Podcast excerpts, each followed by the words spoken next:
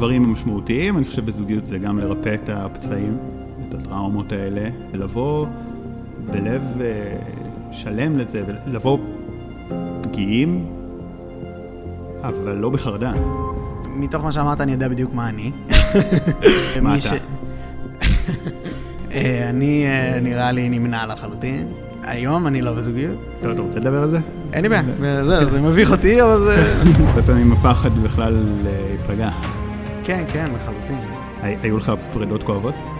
כן, ממש. מתי לאחרונה? אגב, הרבה פעמים אנשים אומרים לעצמם באופן לא מודע כמעט, די, אני לא, אני לא מוכן לחוות את זה שוב. ואם אתה לא מוכן לחוות את הכאב של פרידה, אז אי אפשר ליצור זוגיות. חד משמעית. היא יכולה לפגוע. לפגוע. כן. אותנו, אני רץ. אני יושב היום עם שחר כהן, האיש העומד מאחורי המדיטציות הנצפות או המושמעות ביותר ביוטיוב בישראל. שחר מצליח מאוד בתחומו והוא מנחה סדנאות על NLP ובריאות בארץ ובעולם. אלפי מאזינים יש לו בפודקאסט שלו, פסיכולוגיה, מדיטציות ו-NLP, ויש לו תובנות מדהימות ונרחבות בעולם מדעי ההתנהגות וגם לנושא בריאות הנפשית, הגופנית והרוחנית שלנו.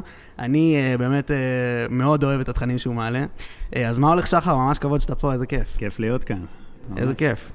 אה, אני אשמח ממש להתחיל, ברשותך, משאלה די כללית, ואולי אה, תיתן לנו פה כאילו, אה, תעשה לנו סדר עם משהו נורא רחב, אבל מה זה מדיטציה?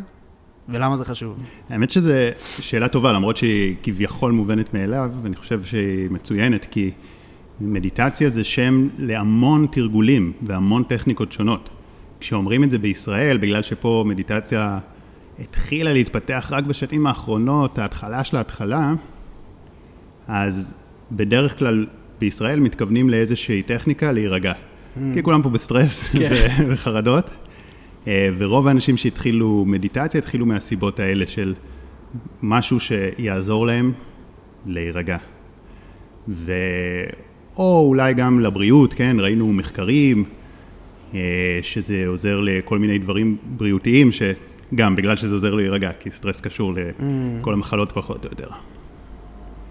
אבל הייתי אומר שמדיטציה במהות העמוקה שלה, אה, מאיפה שהיא הגיעה במקור, להירגע זה איזושהי תופעת לוואי חיובית מאוד ונפלאה, אבל זה לא הסיבה לשמה מתרגלים. אז מה הסיבה? אז, אז נדבר רגע על הסיבה הזאת, ואז, אולי גם נדבר קצת על אה, סוגים של מדיטציה. לגמרי. כי אמרנו שבעצם זה שם קוד להמון טכניקות והמון תרגולים, ש, שרוב האנשים חושבים אולי על מיקוד בנשימה, אבל Mm. זה איזשהו תרגול אחד מבין רבים. פשוט פה... יש התרג- לזה אבל איזושהי כותרת אה, ראשית, כאילו, שמכלילה את כולם בתוכה?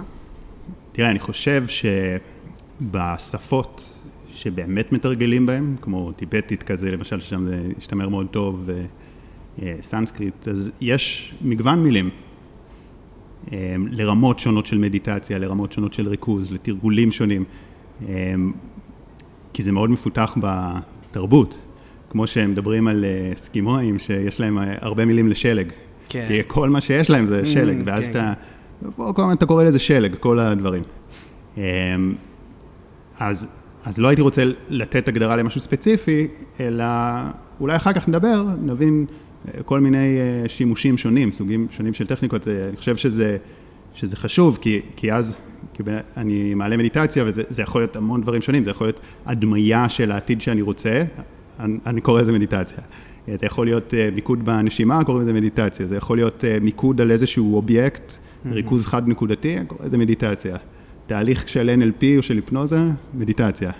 אז אה, זה כן טוב אה, להבדיל בין הדברים. לגמרי, אה, ואנחנו מיד נעשה את זה. אני כן מנסה לחשוב בתור אבל מאזין מאוד, בוא נגיד שאין לו כלים להתמודד עם המונח הזה, כי זה כזה כן. מונח מפוצץ שאנחנו שומעים אותו מלא, מדיטציות. איך אני בעצם הכי בפשטות מצליח להסביר את הדבר הזה? מה, מה זה מדיטציה? האם, האם זה כאילו זמן שאני לוקח לעצמי ולבד בראש? כאילו, אתה מבין מה אני מנסה להבין? כן, אז אני חושב שבאיך שרוב האנשים תופסים את זה, שזה בשביל להירגע, ששוב, זה כן. לא המטרה שלשמה התרגולים נוצרו. אז אה, כן, זה פשוט רגע זמן להתמקד בדבר אחד, כזה לנקות את המחשבות. זה לא אומר שאין מחשבות, mm-hmm. אלא פשוט שאני ממקד את הפוקוס שלי על דבר אחד, למשל אובייקט מאוד מוכר mm. ומאוד התחלתי וקל יחסית, זה הנשימה. כן. Uh, היתרון של הנשימה זה, קודם כל אם אני אעשה נשימה, רק בהיבט הפיזיולוגי, בלי להתרכז עליה, זה כבר מרגיע. אם אני נכון. מאט את קצב הנשימות, זה משפיע על מערכת העצבים, עצב הווגוס, אומרים נשימה וגאלית. אה, זה מרגיע, זה מפחית סטרס. זה, זה בפני עצמו אה, מרגיע. אה, ומעבר לזה, הנשימה היא גם אובייקט מאוד קל להתמקד בו. היא קורית כל הזמן, אפשר גם להרגיש אותה, גם לשמוע אותה. ממש עכשיו, כשאנשים מאזינים לנו, הם יכולים פתאום לשים לב לנשימה, ורק עצם זה שאנחנו שמים לב למשהו, לכאן ועכשיו, זה כבר מכניס אותנו לרגע. Mm. ואתם יכולים לשים לב איך ממש עכשיו, כשאתם מאזינים לנו, ואתם שמים לב לנשימה, אז פתאום כל המודעות שלכם מתרחבת, ואתם יכולים לשים לב לעוד דברים. אמ, אז יש עניין של התמקדות, תשומת לב? אז... זה, זה ה... זה... הוא מכליל גם בעצם את ההדמיות? למיינד... אני יכול לתת לך את ההגדרה של מיינדפולנס. אוקיי. ו... ואז אני גם אסיים להגיד את מה שהתחלתי כן. להגיד על נשימה. למיינדפולנס כן יש הגדרה, כי מיינדפולנס זה מושג אה, באמת אה, מערבי, אה, וזה סוג מסוים של מדיטציה, mm. גם אפשר להגיד, למרות שמיינדפולנס אפשר לתרגל לא רק על הכרית, אלא גם ככה. אז מיינדפולנס, נראה, יכול להיות שאני טועה, כן, אבל לא, פחות... לא, נשמע לי שמה שאתה אומר שזה שמיינדפולנס אני בכל כן. רגע נתון... אה, לא, לא, אני בא להגיד את ההגדרה, אז אני אומר, אל תתפסו אותי בדיוק על המילה, ההגדרה המדויקת, אבל פחות או יותר המרכיבים שלו זה... זה מודעות mm-hmm. מכוונת לכאן ועכשיו. אמ, שיש פה כמה מרכיבים. קודם כל, זה, הכאן, מודעות לכאן ועכשיו, אה, להווה. אמ, שזה, התחלתי לדבר על הנשימה, אז יש תרגילי נשימות שבלי קשר לזה שאני מודע לנשימה, זה, זה יכול להרגיע אותי, גם אם אני, אני לא מודע, זאת אומרת זה משהו פיזיולוגי, אה, וגם הנשימה יכולה להיות כאובייקט לכאן ועכשיו, אבל אני יכול גם להתמקד בתחושות בגוף, ב, כן. אני יכול לשים לב לתחושה בכפות הרגליים. Mm-hmm. אפילו, אגב, אומרים שאפילו עכשיו, תוך כדי שאני מדבר איתך, אם אני פתאום שם לב למשהו בגוף, זה עושה אותי רגע יותר נוכח. כן. אה, אני יכול להתמקד בכל תחושה בגוף. אני, אני יכול גם, אה, בכל דבר חושי, גם בזה שאני רואה אותך, אה, וזה שאני מביא מודעות לכאן ועכשיו, אה, יש לזה אפקט. אה, מיינדפולנס זה גם מודעות מכוונת. זאת אומרת, אה, יש פה את האלמנט של אני בוחר לאן אני מכוון, כי יש לנו כל הזמן מודעות למשהו. כן. אה, הקטע שהקשב שלנו מאוד מוסך, הוא מאוד uh, זז. אנחנו לא שולטים בו, ובוא נגיד שבשנים האחרונות זה נהיה הרבה יותר קשה. Mm-hmm. Uh, בגלל הטיק טוק, אינסטגרם, הפלאפונים, המהירות הכללית של החיים. כן, נכון, והמהירות של החיים שלנו, אה, אנחנו מאוד במולטיטאסקינג, אה, וזה מקשה עלינו להתרכז. בגלל זה אגב גם, אני חושב שהתרגולים של מיינדפולנס מאוד עולים, כי זה איזושהי תרופת נגד. זאת אומרת, אם פעם בן אדם היה יכול לחיות בלי זה, או זה אפילו היה קורה לו באופן די טבעי, בן אדם היה יוצא לטבע, פתאום הוא היה מוצא את עצמו באיזה חוויה. היום, מי שלא עושה את זה, פשוט גמור מסטרס, כי רמות הסטרס מאוד עולות, אז גם אם עכשיו אין לנו אף בעיה בחיים, mm-hmm. רק מהקצב המהיר, זה יוצר סטרס, כי אנחנו עושים דברים במקביל, וגם אם אין לי פחד מהעתיד, או אין לי מחשבות על העבר, אבל אני אפילו רק מתכנן את העתיד וחושב uh, על העסק שלי, ואני חושב מהר, משהו בקצב המהיר הזה מייצר הרבה הורמוני סטרס, וזה גם משפיע, אפילו שזה לא שלילי. ואנחנו חייבים את העצירה הזאת ואת התרגול המכוון של אה, מדיטציה, ופה ספציפית אנחנו מדברים כרגע על מיינדפולנס, אה, כי אחרת, אה, אני חושב שאי אפשר, אפשר לשרוד בו היום. כן. כמובן, ככל שמתרגלים את זה על הכרית, אחר כך זה בא יותר ביום-יום. כן, שזה שונה בעצם מכושר או משהו כזה, שלמעשה ככל שאתה עושה את זה יותר, אתה צריך לעשות, אתה יכול לעשות פחות אחרי. שאם אני למעשה, נניח, מנסה להיכנס לכושר, אז אם אני עושה שתי קילומטר, אני יכול בפעם הבאה לעשות שלוש, ואחרי זה לעשות ארבע ולעשות uh, חמש, כאילו לאט לאט, כי אני צריך לשמר את זה. אז במדיטציה, לפי מה שאני יודע, זה כאילו, אתה יכול לעשות הרבה בבת אחת, אה, כאילו לעשות כמויות גדולות בהתחלה, ואז יהיה לך יותר קל לעשות פחות אחרי זה. אתה פחות תצטרך את זה ביום-יום. אתה מבין מה אני מתכוון?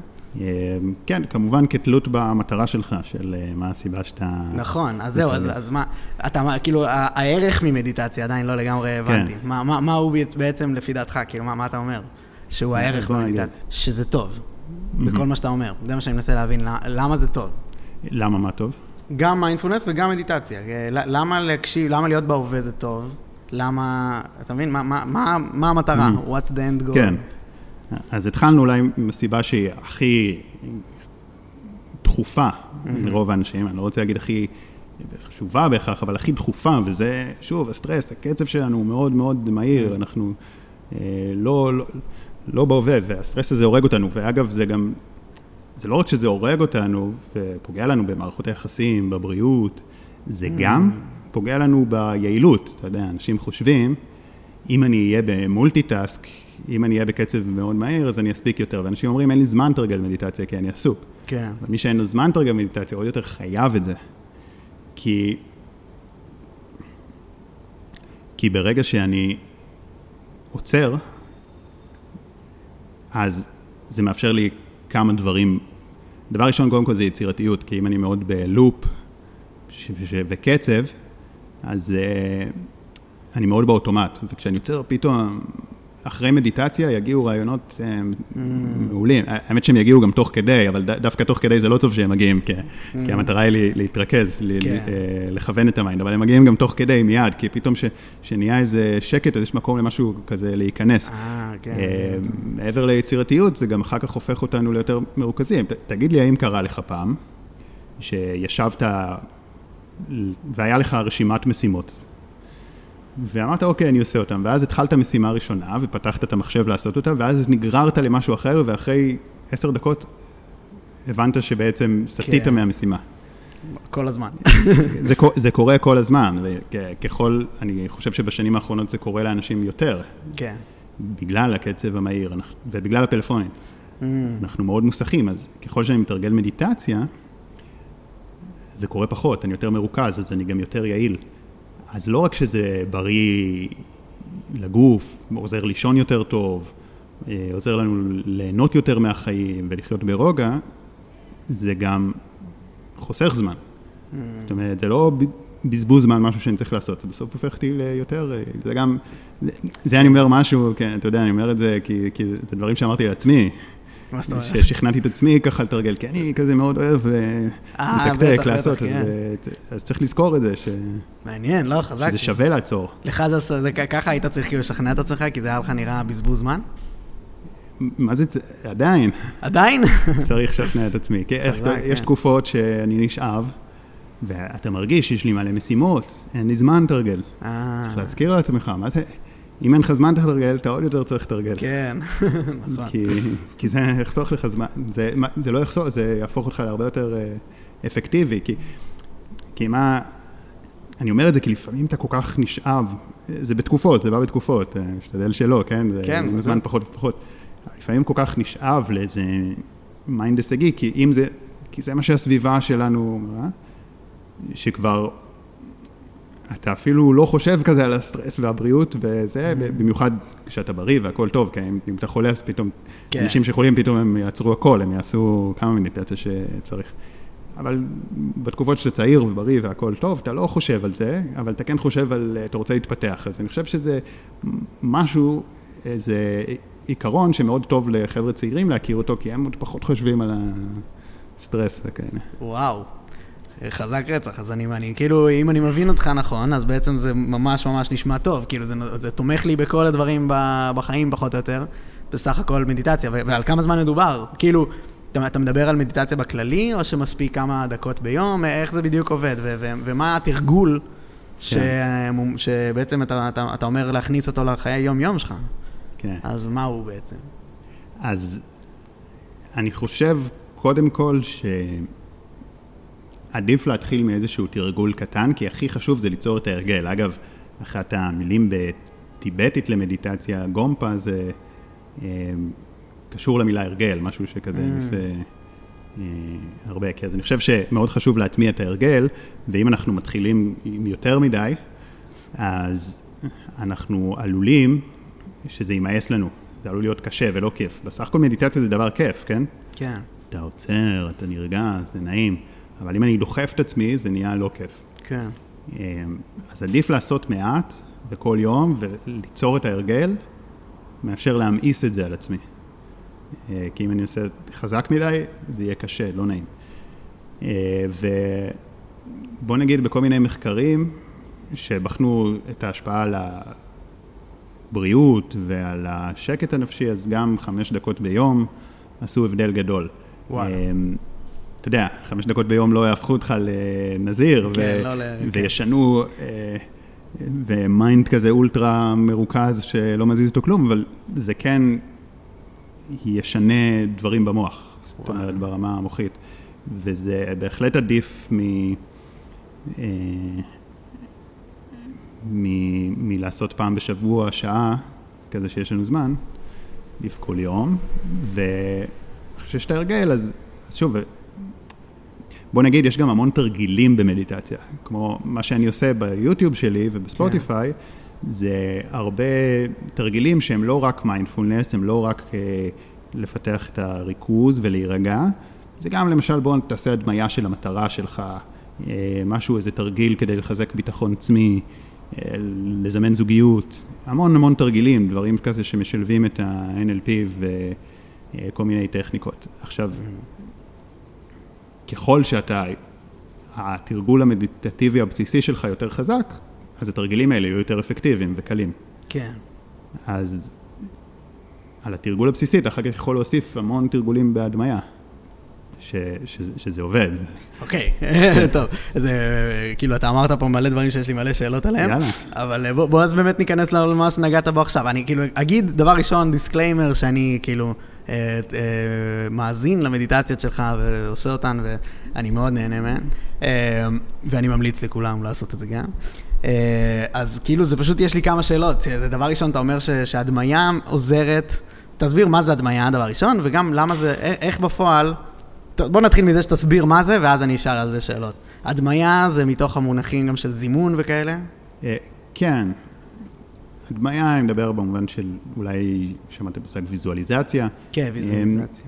לראות איזושהי מטרה שאנחנו רוצים אה, להגיע אליה, לראות איזה משהו עתידי, בין שזה גוף בריא, שזה יותר קשור לדברים של אה, ריפוי, אה, בין שזה זוגיות שאני רוצה, או שפע כלכלי, כן. או איזושהי מטרה. אה, אז זה בגדול הדמיה. מה, אז אני, ו- בעצם מה אני עושה? אני, מדמ, אני מדמיין את עצמי חי חיים אה, אחרים, בריאים נניח, או, או עם שפע? מה, כן. מה, מה בדיוק קורה בסיטואציה אז הזאת? תראה, בוא נתחיל עם הגוף, כי, כי בגוף זה אולי הכי מובן. אמ, בגוף אנחנו מכירים תופעות כמו פלסבו למשל, מהמם. שבן אדם מאמין שהוא לוקח תרופה שעוזרת לו, למרות שזה בסך הכל אה, סוכר, וזה עוזר לו. כן. זאת אומרת, האמונה שלנו מאוד אה, משפיעה על הגוף. אמ, אנחנו יודעים שאם אני גם אה, למשל אה, מדמיין את עצמי זורק לסל, אז בהנחה שזרקתי לסל בחיים והגוף שלי מכיר את התנועה הזאת, אז אזורים במוח שלי מאוד דומים לאזורים של אם אני בפועל אזיז את היד, מודלקים. כן. זאת אומרת, אה, ממש אזורים מאוד דומים. אז אתה אומר אז- שממש בביולוגיה שלנו זה, זה משפיע? כאילו, כן, אז, אז אם אני מזיז את הקשב שלי, את המודעות שלי לאזור מסוים בגוף, אני, אני מדמיין את הגוף מחלים, אה, זה משפיע, זאת אומרת, משהו קורה, הגוף, אוקיי, יש מגעיל. פה, אני אומר לך, אה, למאזינים לחלקם, יהיה פה אה, וו וו אלרט. כן. אגב, אחד הדברים שלי עשו הכי הרבה תחושה טובה בחיים, ושגם לי הכי פתחו, זה העליתי נגיד מדיטציה לריפוי. כן, כן. וכמות האנשים, ואני אגיד לך, בהתחלה שהעליתי אותה, קצת חששתי, מה, מי אני שאני אעלה מדיטציה לריפוי וזה, אני לא יכול... אבל בשנים שעברו מאז, כך הרבה אנשים אמרו לי, וואו, זה ממש ממש עזר לי. Mm, ואגב, אני בהתחלה לא הייתי עושה את המדיטציות של, של עצמי, ניסיתי כדי ללמוד דברים חדשים וזה, אבל כל כך הרבה אנשים כתבו לי, ואז שכאילו פתאום אני נהייתי חולה, אני גם עושה את זה. אשכרה. כן. אה, ואמרתי, וואי, וואי, זה... זאת אומרת, זה משפיע. אני, אני היום כבר יודע. זאת אומרת, אה, בהתחלה זה היה מחוויה של עצמי, אמרתי, טוב, אולי זה יכול... אבל היום פנו אליי כל כך הרבה אנשים, סיפרו לי, שיתפו אותי בדברים. אני יודע שזה משפיע, וכמובן, לא רק ממני, כי זאת אומרת, עוד המון מחקרים ששמעתי כן. עליהם, והמון אנשים אחרים שעוסקים בזה. אני לא המצאתי את התחום, אתה גם, כן? אתה, אני אגיד לך מה העניין שלי, אמרת את הדוגמה של הכדורסל, אז כאילו מייקל ג'ורדן אה, והבולס זה דוגמה מעולה, כי הם היו עושים את זה. אה, המאמן שלהם, אני לא זוכר את שמו כרגע, אה. פיל משהו. פיל ג'קסון. פיל ג'קסון. הוא היה אה, מאוד הוא היה מאוד.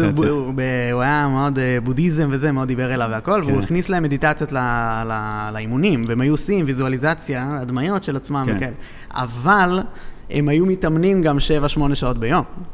אז כאילו, הבעיה שלי עם זה זה שיש לאנשים אה, איזושהי הנחה שהדמיה זה מספיק. אז עם זה, זה, זה אני, ו... ו לא חושב שלאנשים יש את ההנחה הזאת. לא? תראה, אגב, אגב, בואו נבדיל גם בין שני סוגים של הדמיה. יש הדמיה של ביצוע, של הדמיה של פעולה, שאתה בעצם מתאמן נכון. את זה. בדמיון על הפעולה הזאת. למשל, אתה מדמיין על הזריקה לסל. כן. אה, ואז ו- אתה יכול לעשות אותו הרבה יותר פעמים מאשר אתה עושה כן, את זה. כן. ויש את זה שאני מחזיק את הגביע. כאילו. כן, ויש הדמיה של תוצאה. כן. זה נותן אפקטים קצת שונים. נכון, נכון. אז ההדמיה של הביצוע היא מאוד ברורה. נכון. זה גם מה שדיברנו, למשל שאני ממש, אותו אזורים במוח פועלים. אני, אני יכול גם לדמיין את עצמי, מדבר מול קהל. נגיד אני מאוד בלחץ קהל, אני מדמיין את עצמי, מדבר, כן. ואני ממש מתאמן על ההרצאה. אבל כשאני בדמיון, אני יכול כזה, אם אני נלחץ, אני יכול רגע לעצור, לנשום, אני יכול לדמיין את זה קורה מעולה, ואז אני עולה ואני הרבה יותר רגוע. נכון. וזה טכניקות אבל זה בתוספת ללהיות מוכן. אם אתה לא תהיה מוכן עם ההרצאה שלך, או מה שאתה צריך לדבר עליו, נטו הכנה. אה, קודם כל, מעצם זה שאתה מדמיין את זה, אתה מתכונן. נכון, זה נכון, כן. אבל אם אתה תעלה בלי לדעת על מה אתה מדבר, אתה תהיה בלחץ יותר. כאילו, יש דברים... או, אתה- או שאולי לא תהיה בלחץ, אבל כנראה, כן, אה, לא. כן. אה, שוב, בוא נגיד דווקא, לפעמים יכול לצאת ממך משהו אינטואיטיבי טוב, ו... אבל אני חושב שאם בן אדם מאוד לחוץ מההרצאה, הוא כנראה יתכונן, זאת אומרת, אה, נכון. זה לא, אם בן אדם משקיע את הזמן בלעשות אה, מדיטציה, שהוא מדמיין איך הוא עושה את ההרצאה, כנראה זה כבר אחרי שהוא... אז לדעתי. תתפלא לגלות שכמו שבבית ספר אה, רוב, מלא אנשים לא עושים שיעורי בית, אני גיליתי שגם ב, בחיים הבוגרים מלא אנשים עוש, עושים דברים לא... לא, חד משמעית, חד משמעית, הרבה כן. אנשים עולים להרצות כן. או זה בלי להתכונן, אבל אם מישהו כבר ברמה שהוא עוצר לעשות מדיטציה, לדמיין את זה, זה כן. כבר, אה, אז אתה כנראה הוא. גם עשה את זה. יכול מאוד להיות. אה, ואז יש את ההדמיה של התוצאה, כן. שהיא כביכול פחות ברור למה היא עובדת. כי אם אתה מדמיין את הדרך, הגיוני. נכון? זה ממש במוח פועלים אה, דברים. אתה מדמיין את התוצאה, אתה מחזיק את הגביע, למה שזה יעזור? אה, פה אני אדבר רגע על הסיבות הפסיכולוגיות, היותר הגיוניות. אה, אני גם אגיד בסוגריים שיש גם הרבה הסברים שהם אה, מעבר להיגיון. כן, שזה אולי בפודקאסט אחר, תראה. לא, גם אני- פה זה מרתק, אני כן. אשמח לשמוע על זה. אבל אה, כן. אני רק- אני רק יודע שלאנשים מסוימים נדלקת הנורה כן, של כן. ה... אה, כאילו ש... כן, אז, אז אני אתחיל מהסיבות ההגיוניות. אז קודם כל, כשאתה מדמיין איזושהי, למשל, אני מדמיין אה, איזה מטרה. אני נניח מדמיין- זוגיות. כן, אוקיי, אני. מדמיין את הזוגיות שאני כן. רוצה. אז, ומדמיין אותה לפרטי פרטים ובצורה עשירה ובצורה שמרגשת אותי, שזה כל מיני אלמנטים שאני רוצה שיהיו בהדמיה. כן. אז דבר ראשון, לאן שהמודעות שלנו הולכת, האנרגיה הולכת. אז ופתאום, אם אני מאוד ממוקד על הדבר הזה שאני רוצה, למשל הבת זוג שאני רוצה למצוא, אז פתאום אני אתחיל יותר לשים לב. כשאני אסתובב ברחוב, או בחדר כושר, או, או באינסטגרם, או לא יודע איפה מוצאים לנו זוגיות. כן. אז אני פתאום יותר אשים לב. ואני פתאום יותר אראה הזדמנויות, ופתאום כשאני אשמע איזה שיחה, אולי אה, אני יותר אשים לב להזדמנויות, כי לשם האנרגיה שלי הולכת, וזה כמובן בעוד מטרות, אם אני כאילו מאוד ממוקד על אה, כסף ועל העסק, אז גם פתאום אני אפגוש אנשים שיכולים לעזור לי, פתאום אני אראה משהו שכך היה עובר לידי ככה, כן. פתאום אני אגיד, וואו, איזה רעיון גאוני. העולם הוא ספרייה של, ברגע שאנחנו עושים הדמיה, העולם הופך להיות ספרייה שמספקת לנו את הידע הדרוש. והעולם הוא כל הזמן ספרייה כזאת, פשוט אנחנו, היא ספרייה כל כך גדולה וכל כך ענקית שאנחנו חייבים לכוון למקום ספציפי. זה יתרון אחד, אם אני כן. עושה הדמיה. אה, יתרון נוסף זה אם אני מתרגש מזה ואני רואה את הזוגיות, ו... אז זה נותן לי מוטיבציה לעשות את זה, או אם אני מתרגש ורואה את הבית שאני רוצה, זה נותן לי מוטיבציה לפעול ולהגיע לשם. אה, וצריך מוטיבציה כי יהיו אתגרים, ואז ברגע שיהיו אתגרים זה מביא אליי נחישות באופן טבעי. יש לי את הרצון להתגבר על זה, להמשיך, להתמיד, לעשות עוד קצת, להתגבר על הפחד. זה, כי אני מבין למה זה חשוב, וזה, זה מרגש אותי. אה, זה גם, גם כמו בזה של הביצוע, זה גם אה, נותן לי יותר ביטחון, שככל שאני מדמיין את זה יותר, אני יותר מרגיש שזה שלי. ואז יש לי יותר תחושה של ודאות. ב- בוא נגיד ככה, אם הייתי אומר לך, ש... מה העסק שלך? העסק שלי בחיים? כן. אה, מפיק, חברת הפקות של תוכן. אוקיי. אז אם הייתי אומר לך, שאתה עכשיו אה, תקנה את המצלמות הכי יקרות, מצלמות קולנועיות שעולות אה, 100 אלף למצלמה, מהמם. ושההשקעה הזאת תהיה לך שווה, היא תכפיל את העסק, אתה, אתה תרוויח על זה מיליונים, כי אתה תוכל לעשות אה, אה, דברים ברמה הרבה יותר אה, משמעותית, אה, וזה בוודאות, זה מובטח. אז ברור שהיית קונה את זה, כי אתה רוצה את הרמה ואתה... אבל למה אתה לא קונה מצלמה ב-100 אלף שקל? כי זה אתה לא אומר, מובטח. כאילו, לא, זה לא מובטח, אה, אולי זה לא יקרה, ואז אני... כן. זאת אומרת, אוקיי, אם אני מאמין שאני הולך להתקדם בעבודה, או בעסק שלי, או, אז יהיה לי הרבה יותר רצון לעשות את זה, כי אני יודע שיהיה פרי להשקעה שלי. כן. ומה שעוצר את רוב האנשים מלעשות זה שהם לא בטוחים בעצמם, הם לא בטוחים שהדבר הזה יקרה. עכשיו, אה, חוסר ביטחון כזה הוא מגן עליהם, הפחדים, כי לפעמים זה באמת לא קורה, לפעמים אנחנו משקיעים ובאמת לא מצליחים. לא, גם מלא אנשים, כן. כן, מלא אנשים אבל, נכשלים. רוב, אבל רוב האנשים שהם uh, מתמידים במשך מספיק זמן, קורים דברים טובים, גם אם לא הדבר שהם רצו, משהו טוב קורה, או שיעור, או. או הצלחה או שיעור. הרבה אנשים חושבים שזה מספיק uh, לעשות רק את זה. וכאילו, uh, אם אני מספיק אדמיין את עצמי בזוגיות הכי טובה בעולם, זה ינחות עליי מהשמיים, מחר ינחת. Uh, כאילו, ועם עם זה אני קצת, יש לי עם זה בעיה. אני, כן, אז יש שני רמות של ההסבר הזה. רמה אחת זה מה שהסברתי, שיש פה איזשהו כן, מנגנון. היתרונות ברורים לי, אה, יה- ממה שהסברת. גם, כן. כן. יש פה איזשהו מנגנון, אני זה, זה נותן מוטיבציה, אז אני עושה יותר פעולות, זה, אני מזהה יותר הזדמנויות, הסברנו את זה. אה, יש עוד הסברים, שיותר כמו אלה שנותנים בספר הסוד וד- ודומיו, כן, בדיוק. שאומרים, זה גם... ש- אני אגיד רגע את ההסברים בגדול, אני אומר, אם לבן אדם יש ספקות, שחררו את זה. פשוט אני חושב שההסבר שנתתי הוא מספיק מצדיק למה כדאי לעשות את זה. כן. ואם הדבר המיסטי יותר גם נכון, רק בונוס, כי זה, זה הגישה ש, שאני מחזיק. אם זה גם נכון, אז רק בונוס. והם אומרים, הכל פה זה בסוף איזה שהם אה, תדרים, אתה יוצר את המציאות, אני אומר את זה כאילו בסופר אה, פשטות. כן, אה, השאלה היא האם אתה מאמין בזה. ו, ואז אם אתה, ואז התדר שלך מושך אליך את, ה, את הדברים. ונותנים סיבות, נותנים כאילו פיזיקה קוונטית, על זה שרק ברגע שיש צופה, אז המציאות אה, מתגבשת, ויש הרבה אה, הסברים לזה. אז האם אני מאמין בזה? כן. הייתי רוצה להגיד משהו אחר לחבר'ה הספקנים. אני חושב שההסבר שנתתי הוא באמת מספיק. ואם זה גם נכון, ואנחנו כרגע לא יכולים לדעת את זה בוודאות מוחלטת, ואנחנו גם לא יכולים לדעת שלא. אם זה נכון, זה בונוס. אז כן. אני חושב שעדיף להאמין בזה. כי זה בטוח עובד, אוקיי? בוא נגיד ככה. כן. אני, אני כן יודע שזה עובד. וש... אבל רגע, אבל מה עובד? אני כן... זה לא משנה. לא, אה, אה, שאני מדמיין את עצמי בזוגיות, או בשפע כלכלי. אם אתה עושה את זה מספיק זמן, ושוב, גם יש פה בקטע הזה של יצירת מציאות, אז יש פה כל מיני אלמנטים. אתה, כי אם אתה מאוד מדמיין את זה, אבל אתה לא מאמין לעצמך, אז אתה יכול, זה רק יכול להכניס אותך לתדר כן. יותר שלילי ולתדר של התנגדות, ולתחושה כן.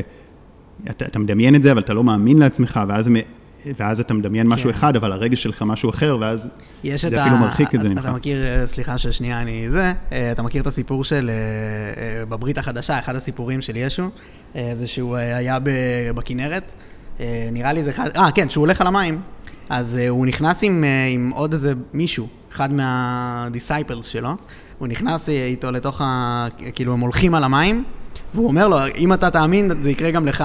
ואז הוא מתחיל ללכת, ואז הוא נופל למטה ואומר לו אה, שזה היה בגלל שהוא הפסיק להאמין, כאילו.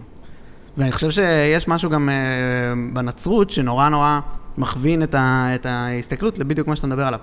אה, שהוא גם קיים באמת בכל מיני אה, תרבויות מזרח וכאלה, אבל גם בנצרות יש את המחשבה מציית מציאות, ואם אתה לא באמת מאמין, כאילו, אז אתה, אתה לא... אתה מבין מה אני מתכוון בהקשר של הנצרות? ברור, אני חושב שגם ביהדות מדברים על אמונה. גם ביהדות מדברים כן. על זה, נכון. לא, כן, נכון, על אמונה לגמרי, כן, אבל בהקשר של... בהקשר של הכל. מיריקל, כן. יקרו אם אתה רק תאמין, כאילו. בהקשר של הכל. כן. אמ, תראה, אני חושב שזה פרק אה, בפני עצמו, לדבר על כל המיסטיקה של יצירת כן. מציאות.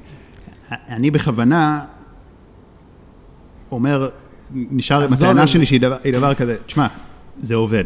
כן. האם זה עובד בגלל כל מה שהסברתי, שאתה מתחיל לזהות הזדמנויות, שאתה בתדר יותר גבוה, כאילו מבחינת, שאתה, שאתה מרגיש יותר טוב ואתה יותר נחמד לאנשים, ואז שאתה יודע שאתה ברגשות חיוביים, קורים לך כן. דברים טובים, בגלל שיש לך יותר מוטיבציה ואתה יותר אה, בטוח בעצמך, והאם זה עובד בגלל, ואז אתה עושה יותר פעולות, כן. בגלל סיבה הגיונית שכזו, או האם זה בגלל שאתה אה, מתחיל לייצר מציאות, לזמן את זה לעצמך. אז לכל הספקנים אני אומר, כי אני ספקן, אז זה מה שאמרתי לעצמי. כן. ואני חושב שאם מישהו ספקן מדי, ואני אתחיל לשכנע אותו, אז זה לא יעזור לו. אני, כמה שידברו פה יותר אה, פיזיקה קוונטית, והחתול של שרדינגר, והחתול חי או מת, ודברים כאלה, זה רק יותר יעצבן אותו, והוא כן. ימצא את הסיבות למה זה, למה זה בולשיט. זאת אומרת, תראו את זה, אם כל מה שמדברים על תדר, על זה, זה נכון, תראו את זה כבונוס. אז עוד סיבה למה לעשות את ההדמיה, אבל גם אם זה לא נכון בכלל, אין שום מיסטיקה בעולם, זה הכל מאוד מאוד uh, מדעי, זה עדיין uh, עובד. זאת אומרת, עדיין יש את כל הסיבות לעשות את זה. אבל עדיין לא הבנתי מה זה בדיוק עובד. אם אני אדמיין, שוב, mm-hmm. על עצמי, סליחה שאני ספקן קצת. לא, לא, מעולה, מעולה. זה, מעניין, זה מתוך uh, עניין. אני מאוד, אני לא כזה ספקן בחיים שלי בהקשר הזה, כי אני עושה את זה. אבל כן. אני כן חשוב לי להבין ועד הסוף וזה, כי כן אני חושב שיש אנשים ש... האמונה הזאת סביב כל הדברים האלה, ו-The Secret שציינת וכל אלה, yeah. כן. מונע מהם לעשות את העבודה שצריך, כי בסופו של דבר, זה שאני לא מוצא זוגיות זה כי אני לא מספיק בן זוג טוב גם. לא רק כי אני לא זימנתי לעצמי זימון. אה, כי כאילו יש לי עבודה לעשות על הבן אדם שאני צריך להפוך לפני. או למה אני, כאילו, כן, למה אני לא בריא כמו שאני זה? כי אני לא אוכל טוב, ואני לא יוצא לרוץ. כן. אז כאילו, זה כן, דברים... כן, למרות שאם אתה מדמיין את עצמך בגוף בריא או בזוגיות, אז כבר מכוח האינרציה של ההדמיה הזאת, אתה פתאום מתחיל לחשוב, אה, רגע, זה במודעות שלך, אז אתה פתאום, אה, אתה, אז אתה רוצה זוגיות, אתה כבר, אתה כבר, אתה גם יודע איזה זוגיות אתה רוצה, נגיד אם אתה מכוון זוגיות ואתה מדמיין חתונה, כן. אז הראש שלך הוא אחרת מלצאת עם מישהי לדייט. כן. אתה בא בסטד, ב, באנרגיה אחרת, ואז אתה כנראה תתנהג אחרת. על זה אתה מדבר עובד? כאילו, על hmm? ה... זה, זה מכוון אותי אחרת על לעשות הזימון? אני מגיע אחרת לדייט כאילו? זה, זה בטוח. אני כרגע אומר לך את הדברים שאני שהם בטוח נכונים, כן, זה כן. מאוד מאוד. הגיוני, זאת אומרת, אין פה אפילו מה אה, יותר מדי להסביר עם איזה זה. וזה מה שאומר שאם נכון גם מעבר לזה, כל ההסברים הקוונטיים, אז כן. בונוס.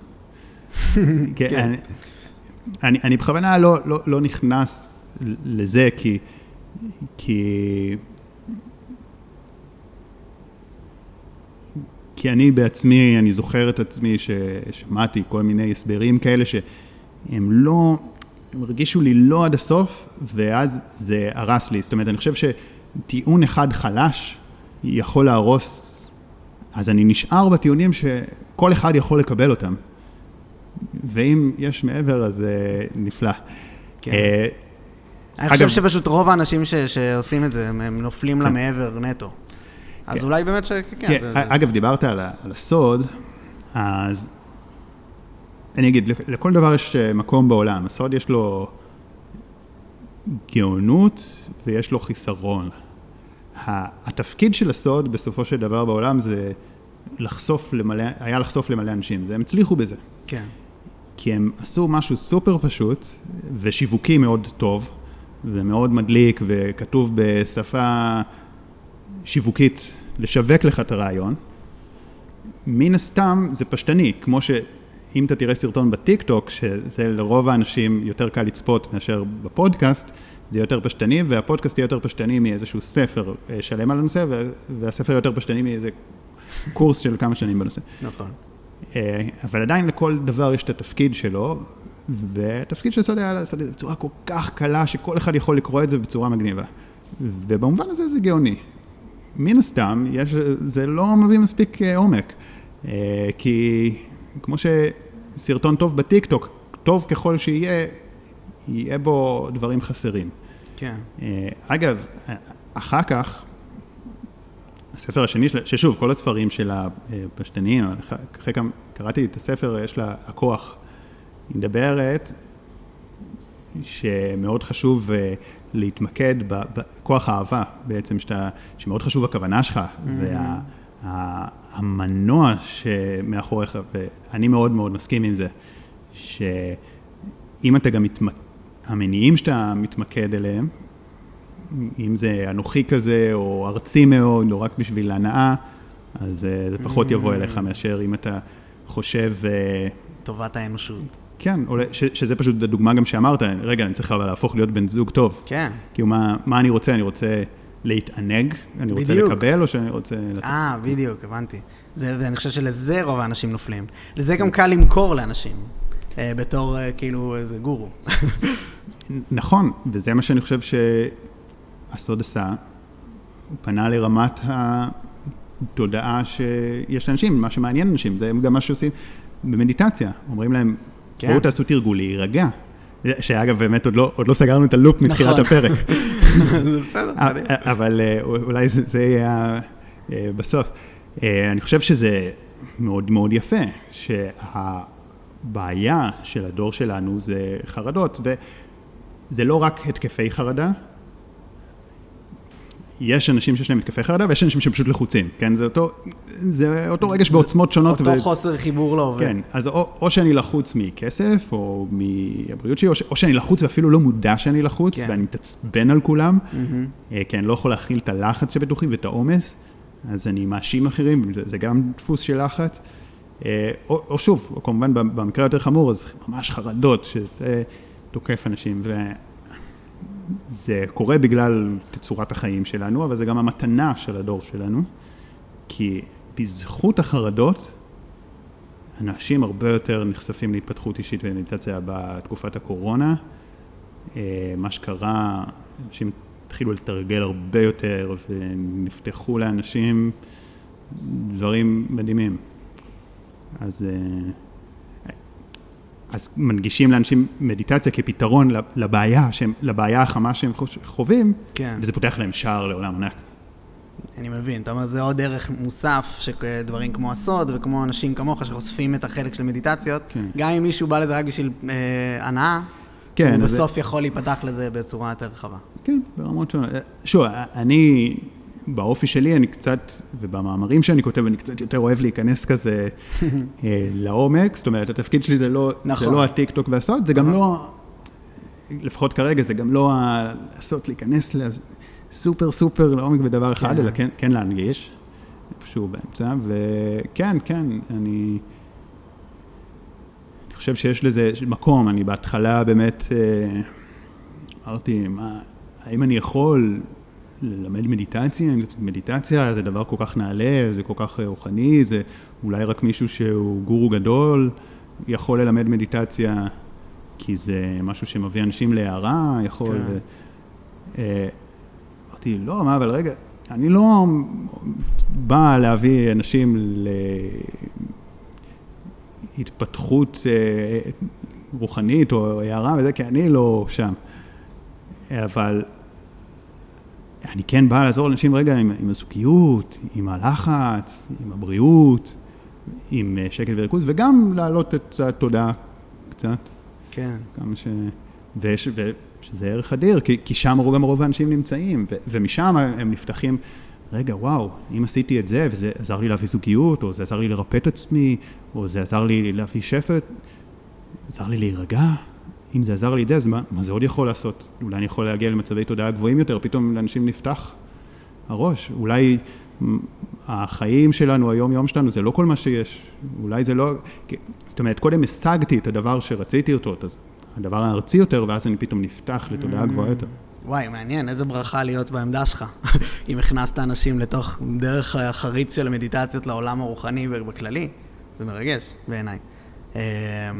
ואני רוצה אה, שכן, אה, כאילו בתור מישהו שגם משתמש במדיטציות, כאילו בכללי, מדיטציות, אני, אני הרבה פעמים, גם הרבה ממה שאתה עושה זה להתבונן במחשבות עוברות כמו עננים כזה, להסתכל, להתבונן בהם ולהיות בזה, מ- מ- כמו שתיארת את מיינדפולנס מקודם. אז רציתי לשאול אותך, מאיפה אתה חושב שמחשבות מגיעות? מה זה מחשבות? מה זה. מה זה הדבר הזה שאנחנו צריכים להסתכל עליו בעצם בזמן מדיטציה? אתה יכול לדייק את השאלה? כן. אני מתיישב ואני הולך לספרייה, ולא... אני לא מתרכז בפועל כמו שצריך, כי המוח שלי הולך לכל מיני מקומות אחרים. אז אם אני לא שולט בזה, מה זה? טוב, אז אני לא אתיימר לענות מאיפה מגיעות מחשבות, או מה זה מחשבה, אה, האם זה מהמוח, האם אה, מוח, תודעה, כל הדברים האלה. אבל אני כן אענה על משהו שאני חושב שכולנו יכולים להסכים איתו. שמה שאנחנו קולטים ומזינים בתוך עצמנו, המידע שאנחנו קולטים, האנשים שאנחנו מסתובבים איתם, זה בסופו של דבר מאוד משפיע על המחשבות שלנו. אמ, אם בן אדם רוב היום צופה בחדשות, או שוטט בטיקטוק, או באינסטגרם, סטורי וכאלה, אז מה שהוא מזין לתוכו זה יהיה, בסופו של דבר, יצא במחשבות שלו. והאנשים סביבי משפיעים על צורת החשיבה שלי ועל מערכת האמונות שלי. We are part of the soup we swim in. כן, swim in. וזה לא רק התוכן עצמו, זה גם אורח החיים שלי. כי אם אני מרגיל את עצמי לקפוץ מאוד ממשימה למשימה, ואני הרגשתי את זה הרבה פעמים בחיים, ש... אני אגב, ב... לא הייתי נגיד מכור כאילו לאינסטגרם ולזה, אבל בסופ... בגלל שפתחתי בשביל העסק וזה, ורציתי להבין, נפלת. וואו, כן. איך זה תופס מהר. כן. אה, ואז צריך, אבל זה, זה טוב, כל דבר כזה, זה, זה תרגול גם לצאת מזה, אה, כן? הרבה דברים בהתחלה, זה, זה אגב, אני שמח שהיה לי כמה אירועים כאלה בחיים, שמשהו שאמרתי, לא, לא מבין למה, איך אנשים כאילו מכורים לדבר כן. ה- המשעמם הזה, ואז אה, התנסיתי בזה מכל מיני סיבות, ואז ראיתי, וואו, וואו, זה יכול לתפוס, זה, הדבר הזה גאוני כמה שהוא תופס. כן. אה, אני חושב שזה, שזה טוב, כי, כי אז זה נותן לנו איזושהי ענווה מול, מול דברים שאנחנו רואים אנשים בצד לא מסתדרים איתם, אני לא נכנס לזה בכלל. אה, כי, טוב, יש כן, הרבה מה לדבר על לשלם, התמכרויות, נושא של... אז אם אורח החיים שלי הוא בצורה מסוימת, אז זה מאוד ישפיע על המחשבות שלי, ואז אה, הן יהיו יותר קופצניות, יהיה לי יותר קשה להתרכז. אז, אז לא עניתי לך אולי ברמה לא, שהתכוונת. אתה כן אומר אבל שכאילו, אה, מה שאני צורך הוא מה שיהיה בסוף הסרט הזה שרץ לי בראש. כן, כן. אבל מהו הסרט? מה שאני צורך, וגם, אגב, זה גם אה, אחד הדברים, אם אני מדמיין, דיברנו על הדמיות, אז בדיוק. בוא נקשר את זה, כי זה כן. גם קשור. אז אם אני מדמיין, למשל, את עצמי, מדמיין את עצמי העתידי, איך אני, איזה מין בן אדם אני רוצה להיות, איך אני מתנהג, איך נראה היום שלי, אז זה גם הופך להיות היום שלי, כי, כי זה הופך להיות המחשבות שלי. שם האנרגיה שלי, ש- זה, זה מה שאחר כך מזין אותי. כן. אה, יש אה, תרגולים כאלה שאני מדמה שוב ושוב את, אה, את העולם, ואז אני מתחיל להשליך אותו. יש, יש איזה ניסוי שפעם שמעתי עליו, שנתנו לאנשים לשחק טטריס במשך מלא שעות. מלא שעות לשחק טטריס, טטריס, טטריס. ואחר כך הם יצאו לרחוב ואמרו שהם רואים בבניינים טטריס, ומתחילים לראות צורות, אז אה, צורות של בניינים, איך הבניינים האלה יכולים להתחבר אחד לשני. כן. זאת אומרת, אם אנחנו מזינים את עצמנו הרבה זמן במשהו מסוים, אנחנו מתחילים לראות אותו בעולם. אנחנו, אין מציאות שהיא אובייקטיבית, אנחנו רואים את העולם דרך הפילטרים שלנו. כן. אה, מה יוצר את הפילטרים האלה? זו שאלה טובה, כי ב-NLP יש אה, הנחת יסוד שאומרת המפה היא לא השטח. אז אנחנו נמצאים עכשיו בתל אביב. מהמם. אז מי שיפתח את המפה של תל אביב ויראה את רחוב שנקין, אז הוא יראה את הרחוב, וזה נפלא שיש מפה כי היא עוזרת לי להגיע לשנקין. אבל המפה היא לא הרחוב עצמו. הרחוב יש בו הרבה יותר פרטים, אני רואה פה עץ ואת העלים שלו ואת הבניינים ומה יש בתוך בניין, וגם הרחוב כל הזמן משתנה, עוברים פה כל הזמן אנשים אחרים, והבניינים משתנים ויש פה בנייה. המפה היא קבועה, והיא מאוד מאוד מוגבלת, היא, היא, יש בה מעט מאוד פרטים, התפקיד של זה רק לעזור לי להתמצא. וההנחה הזאת שהמפה היא לא השטח, זה בעצם אה, מטאפורה לכל איך שאנחנו תופסים את המציאות. המציאות היא מאוד מאוד עשירה, יש בה המון פרטים, והמפה שלנו היא כל כך מוגבלת, כל כך מצומצמת, כל כך מקובעת גם, ו... והשטח הוא תמיד הרבה יותר עשיר. אח... אני כן אגיד בסוגריים, אגב, שאומר, המציאות, כי יש כאלה שיגידו שאתה משליך את כל המציאות, ש... כאילו שזה רק מפה, אבל בוא, בוא, בוא כרגע נתייחס כי... כי... שיש איזושהי מציאות אובייקטיבית, נגיד, ו... אבל עדיין אתה, אתה, אתה לא יכול להיות איתה במגע, אתה רואה את העולם בצורה מאוד מאוד מוגבלת דרך המפה שלך, ו... ואם במפה שלך יש... אה, גשר, או, או יש פה בניין, זה מה שאתה תראה. גם אם המציאות כבר השתנתה. זה אגב... משחקת פעם הירוז? הירוז. מכיר את לא. המשחק? משחק מחשב, ויש ז'אנר כזה שאתה מתחיל בתוך הכל שחור, ואתה נקודת אור, וכל מקום שאתה הולך אליו נשמר לך במפה. אני ככה תופס כל פעם שאני מסתובב במקום חדש, אני כאילו, נקודת אה, זה. אבל כן, לגמרי, אני חושב שכל אחד מאיתנו משליך, אה, כאילו, אה, רואה ממש מציאות ספציפית, רק את העיניים שלו, רק את מה שהוא חווה, ועדיין אני כאילו, במסע שלי, מנסה להבין ולשאול, מה זה הדבר הזה עצמו? מה זה, כאילו, למה אני חושב את הדברים שאני חושב, לא רק בהקשר של מהו התוכן, אלא למה אני חושב את הדברים שאני חושב כ- כ- כמחשבה, כפעולה עצמה, אתה מבין? אה, וכן, ל- בעיניי זה מרתק, וכאילו, כן. אמרת פה עכשיו כמה דברים. אני אתן לזה עוד איזה רעיון שעולה לי. כן. אבל קודם רגע, אני, אני אולי רגע אעמיק קצת במטאפורה של המפה, כי שנהפוך את זה רגע לקונקרטי, כי אמרתי משהו מאוד כן. מופשט. קדימה. בואו ניקח את זה למשל במערכות יחסים. אם אולי בגלל שנפגעתי והיו אנשים אה, שרק ניצלו אותי ורצו ממני דברים, כן. ובסוף ולא באמת העריכו את מה שנתתי. אה, או פגעו בי ושברו לי את הלב, פגעו באמון שלי, אז אני מפתח איזשהו פילטר, איזושהי אמונות, שאני לא סומך, שאי אפשר לסמוך על אנשים, שאנשים הם נחשים, שהרוב רק באים לנצל אותי, וזה זה הופך להיות מפה מסוימת שלי, כן? אלמנט אחד בה. כן, אתה כאילו שם אמונות כאלה. כן, אז עכשיו יבוא, אני אני אהיה מאוד חשדן, אם תהיה בת זוג אני אהיה מאוד uh, קנאי לה, מאוד לשים לב, אם מסתכלת בטלפון, אם היא טסה עכשיו לחו"ל לבד, רגע, מה היא עושה, וזה. עכשיו, אני כבר אחווה את העולם אחרת. כן. זאת אומרת, ואני ארגיש אבל שזה העולם, כן? ש, שיש לי את המפה, אלא אם אני מאוד מאוד במודעות ומאוד למשל במיינדפולנס, אני, אני יכול להתבונן בזה ולהבין, אוקיי, זה מפה, ככה אני חווה את העולם, אבל להתבונן בזה מהצד, אבל אה, אם אני, אין לי את המודעות הזאת, זה אמת, זה אמת מוחלטת, וככל שהאמונות הן יותר חזקות, זה, זה מרגיש אמת מוחלטת, זה המציאות.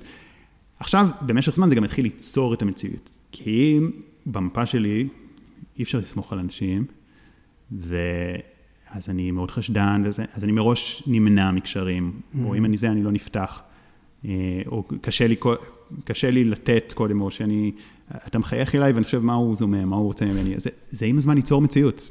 חד משמעית, כן. נכון?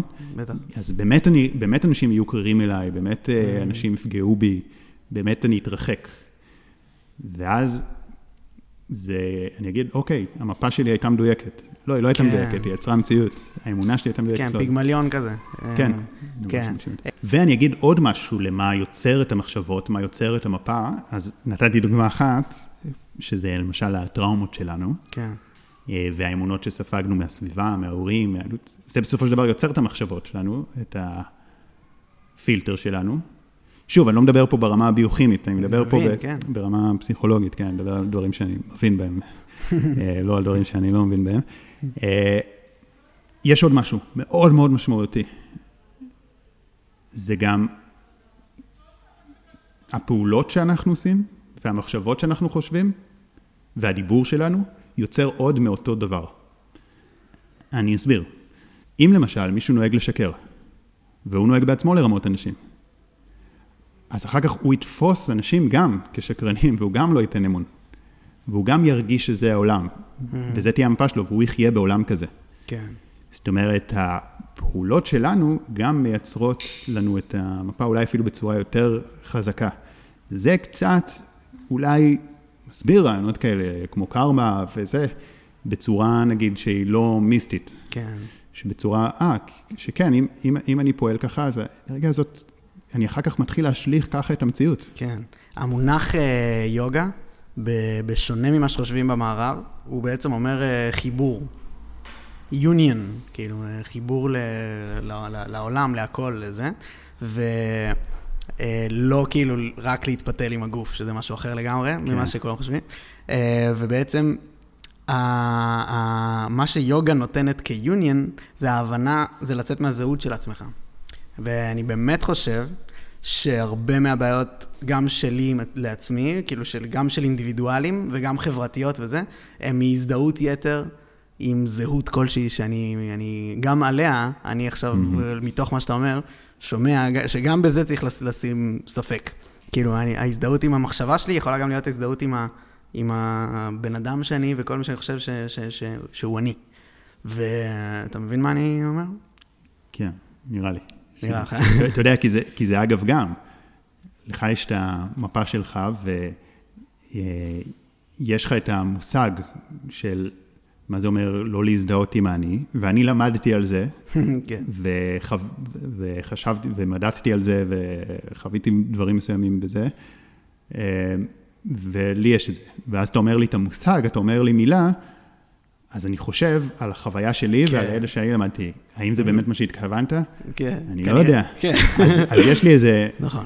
שזה כל התקשורת שלנו היא ככה. נכון, נכון. אנחנו... אני בעצם שם לך את הסממן שאתה מכיר, ומנסה, כן. ומקווה שאתה תבין את ואז אני אומר לך, כן, אני, אני מבין, אבל, אבל כן. תכלס, אני בוודאות לא חושב על אותו דבר שאתה חושב. נכון, נכון, באמת. אה, אה, זה נראה לי פשוט ממש בעולם שלך של כאילו לא להיות בהווה וכאלה, זה מה שאני מסתכל על זה. להזדהות עם עצמך זה לפספס את זה שאני בעצם, אני לא דניאל דושי ואני לא תל אביבי ואני לא ישראלי, אלא אני, אני יותר חד, אני אוויר, כאילו. האוויר שאני נושם הוא אני כמו שהזהות שלי היא אני. כן, שיש איזו התאבות אה, מותנית, אוהבים לקרוא לזה,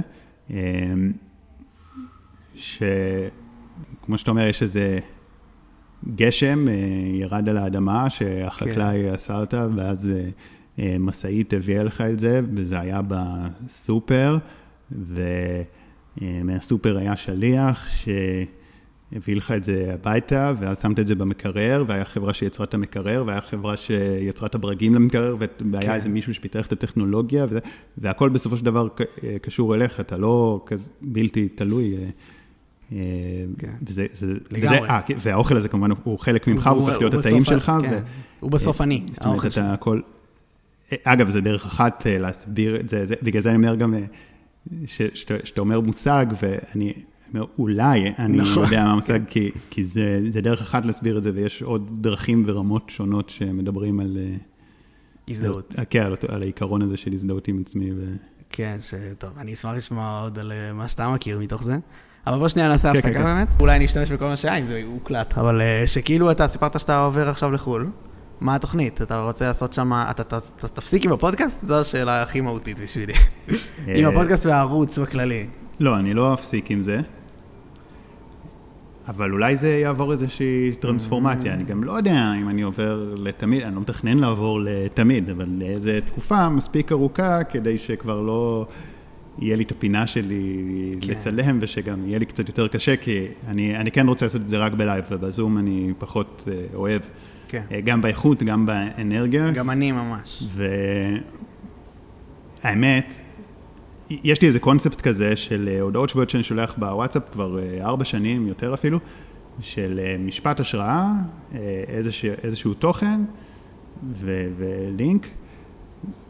בשבוע שעבר שלחתי איזשהו משפט, אני אגיד אותו בערך, אני לא זוכר בדיוק, אה, כדי לגלות את מי שאתה יכול להיות, אתה צריך לוותר על מי שאתה, או משהו כזה. נו, אה, אה, אגדת יצחק אני- כזה, זה כאילו, אתה צריך אה, כן, וש- להרוג אפילו. את- שלחתי את זה בהקשר, עשיתי פודקאסט אה, עם דורון שפר, הוא כדורסלן, כן, שבשיא הקריירה פרש. פרק מעולה, ממליץ לראות. ו- אתה יודע, בשיא הקריירה, ככה פורש, ו- ואני חושב שהרבה פעמים כשאנחנו מצליחים במשהו, והולך לנו טוב במשהו, לפעמים זה יוצא לרעתנו, Mm. כי יש לנו מה להפסיד. יש לנו להפסיד אה, מוניטין, כסף, אה, כן. קשרים, אה, מומנטום, ואז זה כולא אותנו, וזה לא מאפשר לנו לעלות לשלב הבא, או, או אולי זה כולא אותנו במקום שהוא כבר לא מתאים לנו. ולפעמים זה חוכמה גדולה בחיים, לדעת אה, לשחרר גם משהו שעובד טוב, וכדי להמשיך הלאה, לגלות עוד איזה רובד בתוכנו. אה, אני חושב שהרבה אנשים, דווקא שהצליחו, נהיים מקובעים. כי קשה, קשה לוותר על אחרי שהשקעת במשהו כל כך הרבה. אה, זה מעבר לכסף ולכל הדברים האלה, זה, זה הזהות שלך, שאתה משקיע במשהו, זה הופך להיות מי שאתה. מטורף. זה מה שדיברנו אגב אה, על הזדהות. אה, ואז זה מקבע אותך, אתה משועבד לזהות שלך. אה, אז שלחתי את זה, אגב, מי- מי ש- מישהי כתבה לי עכשיו, אני מקווה מאוד שאתה לא עוזב. כי הייתי, שאלתי אותה איך, כאילו, למה למה שאלת את זה? חשבתי, כאילו, לא יודע, כי לא דיברתי כל כך על זה שאני עוזב. אה, אבל, אבל כן אני אגיד, אני לא אפסיק את העשייה שלי, כי, כי, כי, יש לי בעשייה גם אלמנט שהוא כבר ברמה של ייעוד, ואני אני יודע שזה עוזר לאנשים, ואני יודע שזה כן. עושה טוב, וזה מרגיש לי מאוד נכון, הכיוון. אז זה- אני בטוח אמשיך בעשייה כלשהי, אבל היא תשתנה. זאת אומרת, אה, זה, זה אומר שאני לא אוכל ללמד. אה, כי נגיד לימדתי קורסי NLP, אז אני לא לא אהיה בארץ, אז לא, אולי אני אבוא לעשות סדנאות, אבל לא את הקורסי NLP. אה, אולי מרצה, מרצה אחר, כי זה לא אולי, אני, זה משתנה. אה, אני לא אוכל להקליט פודקאסט באותו אופן, אני שוב, אני יכול לבוא לארץ, אבל זה, זה ישתנה, אני כנראה אעשה יותר פרקים לבד, והרבה דברים השתנו. הרבה דברים גם שהם מאוד לא נוחים, זה מאוד נוח שיש לגור בבית מסודר, לדעת, זה בטוח יפגע במומנטום שלי בהרבה צורות, אבל אני מאמין שזה נכון לי להתפתחות ולחוויה, ושזה בסופו של דבר יביא ברכה גבוהה יותר. כן. הרי זה ארכיטיפ נורא אה, בתרבות בכללי, גם בתנ"ך וגם בהרבה תרבויות מסביב, מסביב, ש-the thing you value most is the thing that needs to be sacrificed.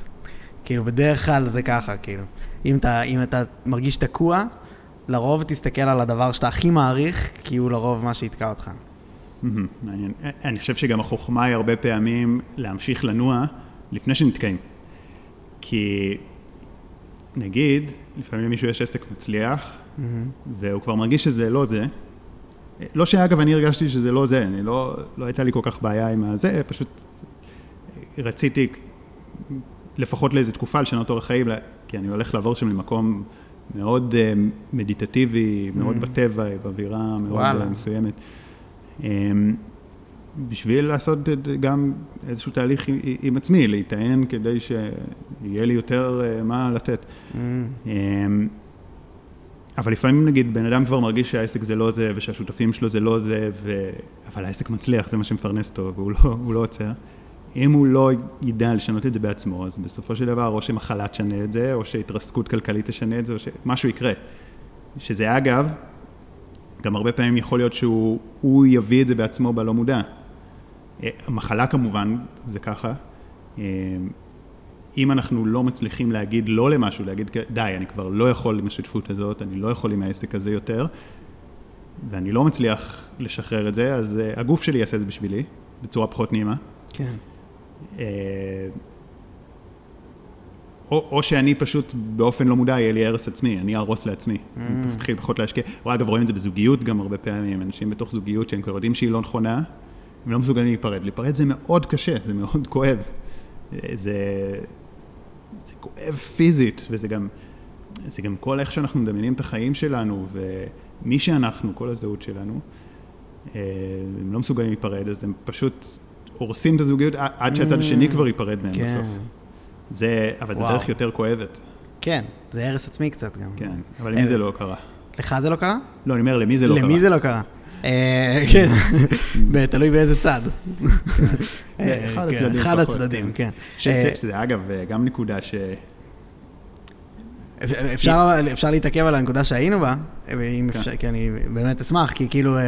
אתה, אתה עוזר לאנשים בזוגיות. כאילו, באים אליך אנשים גם למצוא זוגיות, גם uh, לפתור בעיות וגם לזה.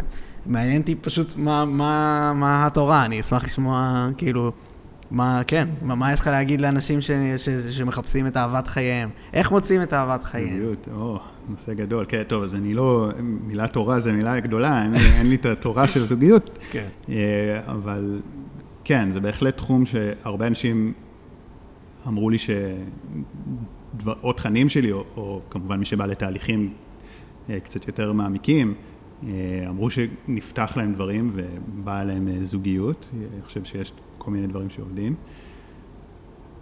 אני חושב רגע מאיפה להתחיל. זה כל, כך הרבה. אני אזרוק כל מיני דברים, תגיד במה בא לך כן, שאני אתעמק. זהו, לאו דווקא פרקטיקה, גם תיאורטי. כן, אני אזרוק כל מיני דברים, תגיד במה לך... אז דבר ראשון, אגב, אני חושב שזה כל מערכת האמונות שאנחנו סוחבים, והטראומות שאנחנו סוחבים. כמו שהדוגמה שנתנו, כן. שאם אה, אין לי את האמון באנשים, אז זה מאוד אה, משפיע. זה, אגב, מדברים על אה, דפוסי כשרות. בפסיכולוגיה זה משהו שאפשר לראות את זה, אז אם נפגעתי, אז אני יכול ללכת לשני כיוונים. אה, בוא ניתן איזה מטאפורה, נסביר את זה יותר טוב. פרצו לי לבית הרבה פעמים, ופעם אחת, פעם שנייה וזה, אני אומר, וואי, נמאס לי, אז מה שיקרה לשני אנשים הם יטול אחד משני כיוונים. כיוון אחד זה להגשים המון מצלמות אבטחה, המון אזעקות, לא להתרחק מהבית. גם כשאני הולך אז אני מסתכל בפלאפון על המצלמות, ואני בלחץ שלא יפרצו לי אליו שוב. זה אה, גם אסטרטגיה מסוימת של אנשים שפגעו בהם, אז הם, הם כן נכנסים לקשר ולזוגיות, אבל הם מאוד בסטרס. בשליטה כאילו. כן, מאוד בשליטה, מאוד קנאים, מאוד חשדניים. אה, אה, אם הם לא ליד הבן זוג, אז הם ככה מאוד, מה, מה הוא עושה עכשיו? כן, במיוחד אלה שבגדו בהם וזה. אוקיי, זו אסטרטגיה אחת. אסטרטגיה שנייה, אולי אפילו יותר נפוצה. אז פרצו לי הביתה, אני יכול להגיד, טוב, די, אני לא רוצה שיהיה לי דברים יקרי ערך בבית יותר. אם לא יהיה לי דברים יקרי ערך בבית, אולי גם בעיה סחור, לא ריהוט שלי, זה, אז אני בכלל, לא, לא יפרצו לי. בית כזה שלא מושך תשומת לב, זה כאילו יותר משהו להימנעות, כן? אז אני פשוט לא נכנס לקשר. אני מפתח אורח חיים מאוד עמוס, לא בעיה היום, כן? למצוא עיסוקים. אין לי זמן לזה. כן. או שאני נכנס לקשר, אבל לא נכנס באמת עם הלב. ש... לא, לא באמת מביע פגיעות, כי אם אני לא רוצה מישהי, ואני לא אוהב מישהי, אז היא לא יכולה לשבור לי את הלב, כי אני לא נתתי לה את הלב שלי מראש. אז uh, אני נמנע. כן. וזה שתי אסטרטגיות, כל, כל אחת מהן בדרכה הורסת את הזוגיות. שתיהן באות להגן עלינו, כדי שלא יפרצו לנו שוב ללב, אבל אה, שתיהן גורמות לזה שזה יקרה. לבדידות, כן. שתיהן כי מבודדות. ההימנעות אז היא, או שאנחנו בכלל בזוגיות, או שאנחנו שם אבל לא באמת, ואז זה גם בסופו של דבר נהרס ואנחנו נפגעים יותר. העודף חרדה, דיברנו על זה, מייצר מציאות שמגשימה את החרדה, נבואה כן. שמגשימה את עצמה. ו... אז אחד הדברים המשמעותיים, אני חושב בזוגיות, זה גם לרפא את הפצעים, את הטראומות האלה, ולפתח איזו היקשרות בטוחה, ולבוא בלב אה, שלם לזה, ולבוא פגיעים, אבל לא בחרדה. זאת אומרת, לא, לא בהימנעות ולא בחרדה, כאילו כן עם איזושהי פגיעות, ו... אני, אני, מתוך מה שאמרת, אני יודע בדיוק מה אני. אה, אבל כאילו, מה אתה אומר למי מה ש... אתה? אה, אני אה, נראה לי נמנע לחלוטין. כאילו, בג- גם בל- בפנים וגם בחוץ אני נמנע. כאילו, אני נורא נפגעתי. בזוגיות? היום אני לא בזוגיות. טוב, אתה רוצה לדבר על זה? אין לי בעיה, זהו, זה מביך אותי, אבל זה... אה, שכאילו לא, אה, זהו, זהו, לא, אולי תיתן לי כן, עצה כן. ממש אה, מיועדת אישית. אמיתי, אני כאילו לא, אני כרגע לא בזוגיות. אתה רוצה? אז אני כאילו מספר לעצמי שלא. מספר לעצמי ולאופציות. כן. אני, אני, אני ממש באקטיביות עושה שלא יהיה, כאילו, כש, שזה אפשרי. אגב, יש גם הרבה מאוד דרכים מתוחכמות להימנע. כן. תגיד אם אתה מזהה משהו, למשל, אני גם יכול להימשך דווקא לבנות שלא מעוניינות בי. או כן. ש... או, או אם זה נשים, אז הן נמשכות לגברים שהם לא מחויבים. כן. ואפשר לראות את זה מראש, אבל הם עדיין יימשכו לשם, או לנישואים אפילו, וזה ברור שזה לא יעבוד. אומרות, לא, אני מאוד רוצה קשר, אבל רק איתו. אבל איתו זה לא יעבוד. כן. זה תת המודע שלנו, מושך אותנו לשם, זה גם אסטרטגיית הימנעות קצת יותר מתוחכמת. כן. אמ, רגע, אז עכשיו אתה בכלל לא בדייטינג. אז אני כאילו, עכשיו ממש אפילו, זה מנסה שלא. אבל כן, זה בגלל שכאילו ממש אני, אני, בא- אני תופס את עצמי בפועל, הורס דברים שאני נכנס אליהם. איך הורס? אה, מוצא סיבות, אני רואה את המוח שלי מתחיל להגיד לי, לא, היא סתם, כל מיני דברים, נכון. מוצא סיבות. כן. אה, או כאילו, פשוט אני לא מבין מה אני עושה, אבל מה שאני עושה זה להתרחק, ואז כאילו אני פשוט לאט לאט מתרחק מדי. אגב, גם למצוא סיבות, באמת, זה, זה נקודה טובה מה שהעלית, כי זה גם אסטרטגיה, כמובן, אם אני, אם אני מוצא סיבות אה, חד פעמי, זה, זה סיבות כן. אמיתיות, אבל אם אני מזהה שוב ושוב, אני יוצא עם בנות אה, טובות ונחמדות, ו, אה, ואני כל פעם מוצא איזו סיבה ש, שרק אני רואה את הסיבה הזאת, והסיבה שהיא לא רואה, אז כנראה זה, כן, כן. כנראה זה כן קשור כבר לאיזושהי הימנעות, או כן, לראות את הפגמים, או להיות מאוד בפומו, שוב, זה לא קשור רק פומו לזה. זה ממש פה בתל אביב. כן, אה, פומו הוא נפוץ. חזק מאוד. כן. אה, הוא- שוב, הוא לא, הוא לא קשור רק להימנעות, אבל אה, לא, זה כן, אתה, כי זה- זה, כי זה, זה אסטרטגיית הימנעות. זה גם הסביבה מייצרת את זה, כן. אבל בוא נגיד, הרבה אנשים שנפגעו, אז הם, הם יותר ב... אה, ישימו את עצמם בתל אני אביב. חושב שעכשיו פשוט כשאמרת פומו, אה, זה, זה מאוד הזדהיתי, כאילו. זה, זה, כן. זה עשה לי, כי כאילו, אני, מוצ... אני חושב שאני מוצא סיבות שהן בעיה, כן. כדי. בעצם אני אומר לעצמי כאילו שיש משהו יותר טוב. Mm, כן. ואני אגיד לך מה שהרבה אנשים עושים בתל אביב, הם יוצאים עם כמה במקביל. כן, גם. או לפחות מתכתבים עם כמה במקביל, זה בטוח, כן? אני יודע שפה גם, גם שוכבים עם כמה במקביל, ובכלל כן. לא מרגישים עם זה אפילו לא, לא בנוח. כן. אה, הסיבה, אגב, שרוב האנשים עושים את זה, זה כי הם מפחדים להיפגע, וככה, אם אה, יזרקו אותם, אז יש להם כבר את אופציה ב'. כן. וזה כביכול הגיונית, אולי אסטרטגיה טובה, כי ככה, אמ, למה לשרוף אופציות לפני שאני יודע שאופציה מסוימת אה, הצליחה? אבל מה שקורה, מי שממקבל, אין לו סיכוי להיות בזוגיות טובה, או, אתה יודע, אני לא רוצה להגיד אין סיכוי, קרו דברים, אבל זה לא... אני, אני יכול להגיד לך טיעון, כאילו, כן. שאני ההצדקה שאני לפחות נותן לעצמי, היא שזה בהתחלה, עד שמתחייבים, כאילו. כן, הקטע שזה שם את כל האנרגיה, כי ברגע שיהיה קושי, זה אה, יהיה, כן. תגיד, אתה תברח לאופציה הקלה יותר, כן. טוב, זה לא זה, כן. אני אלך לבחורה הנוספת. כן. אה, זה, זה סיבה אחת, סיבה נוספת זה גם, מה, כל- צריך זמן לדייטינג, אתה עובד וזה, עכשיו אתה יוצא עם כמה, איפה יהיה לך זמן לצאת? אז אתה תצא עם מישהי פעם בשבוע, זה לא ימריא. זה אגב, זה אגב גם משהו, כי הרבה פעמים כשאנחנו מכירים אה, מישהו, מישהי שאנחנו רוצים אותם, אז בא לנו לצאת איתם כל יום, לראות אותם, אבל אנחנו חושבים, לא, אולי זה ייראה מתלהב מדי, נואש מדי, אז אנחנו לא, לא עושים את זה, ו... ואז אנחנו מפספסים את, ההזדמנות, כי, כי זאת אומרת, למה? אבל זה... את רוצה להרגיש מתלהבת, אתה, אתה, אתה רוצה הרי להתלהב בקשר, זה, זה מה שאתה רוצה. אם, אם עכשיו נציב מטרה, אז אתה בטוח תרשום מישהי שתעשה לי פרפרים בבטן, מישהי שנתרגש ממנה, אבל אז כשאתה מרגיש את הפרפרים בבטן, אתה מנסה להוריד אותם. כן, כי כאילו, אבל אני אומר לעצמי כן. שיש לי סיבה בראש, שהיא לא פרפרים בבטן, אני כאילו רוצה למצוא מישהי שזה יסתדר לוגית. כן. כאילו. אתה מבין מה אני אומר? כן, כן. אמ, אבל לגמרי, לגמרי הבנתי את מה שאתה אומר. כן, זה הרבה פעמים הפחד בכלל להיפגע. כן, כן, לחלוטין. הי- היו לך פרידות כואבות? כן, ממש. מתי לאחרונה? אה, האחרונה הכואבת הייתה לפני שנה בערך. כן. אגב, הרבה פעמים אנשים אומרים לעצמם באופן לא מודע כמעט, די, אני לא, אני לא מוכן לחוות את זה שוב. כן, לא, אני חד משמעית, אני אומר את זה במודע.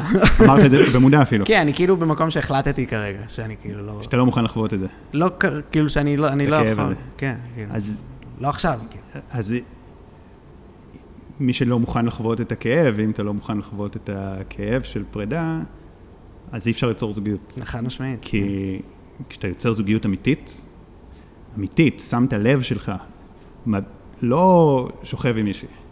אומר מישהי, אני אוהב אותך, זאת אומרת, לא יוצא עם אף אחת אחרת, זאת אומרת, אה, מכוון אליה, מביע פגיעות, אז היא יכולה לפגוע. לפגוע. כן. ו... ואם אתה לא מוכן להיפגע, יש דרכים לעשות את זה באמת, או לה... זה לא באמת, אבל יש דרכים לצמצם כביכול את הפגיעה, שזה אם אני באמת יוצא עם עוד מישהי במקביל וזה, אני מצמצם את הפגיעה, כי אני לא באמת... Mm. אבל בעצם אני מגדיל את הסיכוי לפגיעה.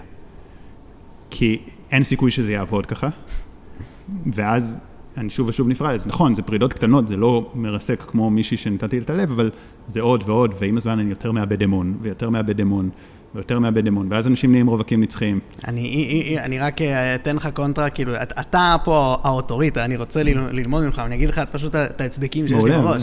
כי כאילו, אני חושב שהסיבה שבפועל אתה לא שם, ואז אתה לא חווה, כאילו, אתה אפילו לא את הקצת, כאילו, אתה בעצם, אה, בשביל להימנע, אתה עושה כמה במקביל, ואז אתה עם הכמה במקביל האלה, זה כאילו מגן עליך מפני אחת שממש ממש תפגע. כן. אז אני אומר שלהיות ב, ב, בסיטואציה של אני לא מחויב עדיין, אני פשוט מרגיש באמת שיש לי המון מה לעבוד לפני שאני יכול להציע, לתת מתנה אמיתית למישהי. כן. יש עוד הרבה עבודה בשביל להיות הגבר שהיא רוצה. ש, ש, לא שהיא רוצה, שהיא צריכה. כן.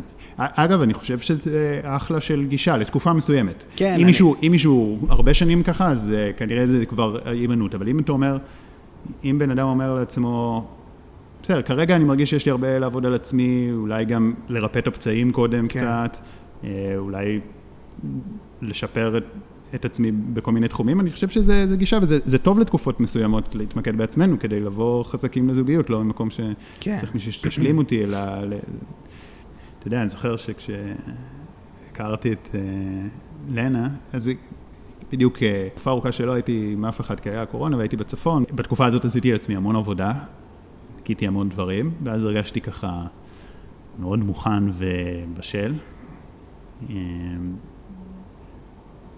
אה, ואז, קודם כל באתי באיזה סטייט אחר לגמרי, כי אחרי איזושהי תקופת אה, התבוננות פנימה בבידודים, היה מטורף, איזה צמיחה. אה, אבל אז, כש... מסתכלים עלינו פה. כן, מתרגלים. ואז מה שקרה, אה, הכרתי שתי בחורות במקביל, שתיהן היו כזה מאוד חמודות, אה, הייתה אחת מהן, אה, דווקא הייתה השנייה שהכרתי.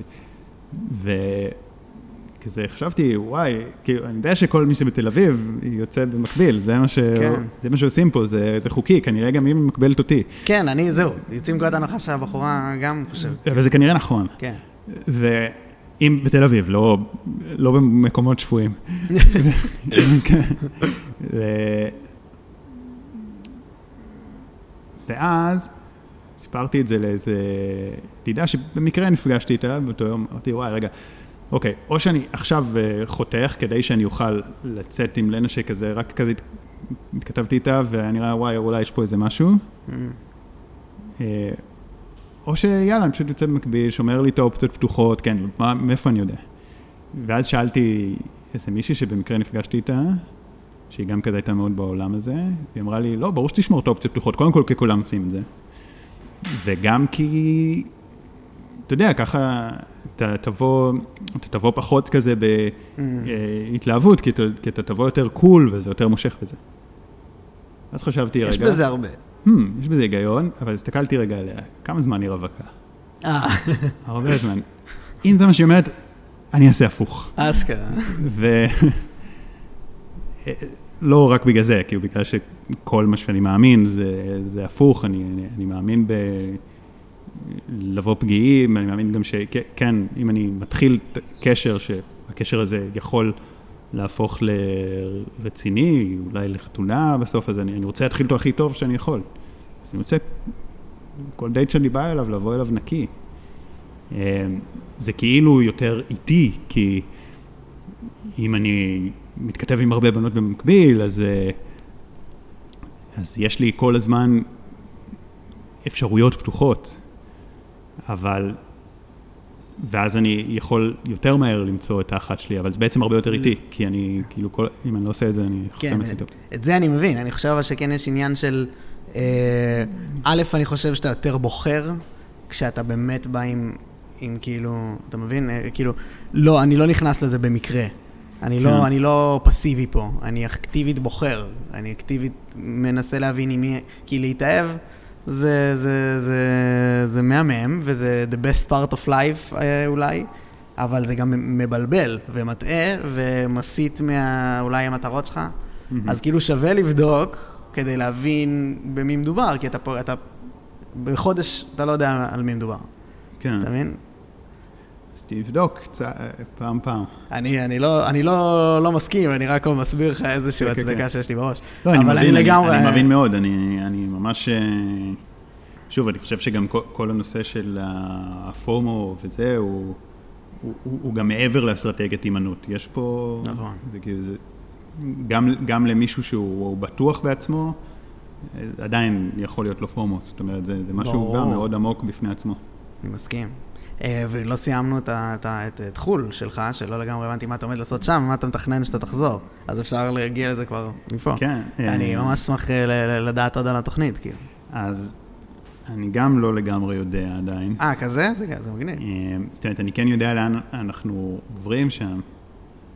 אה, אז הולכים לגור בתוך איזה healing center בקופנגן, שעכשיו בונים אותו, אז כזה...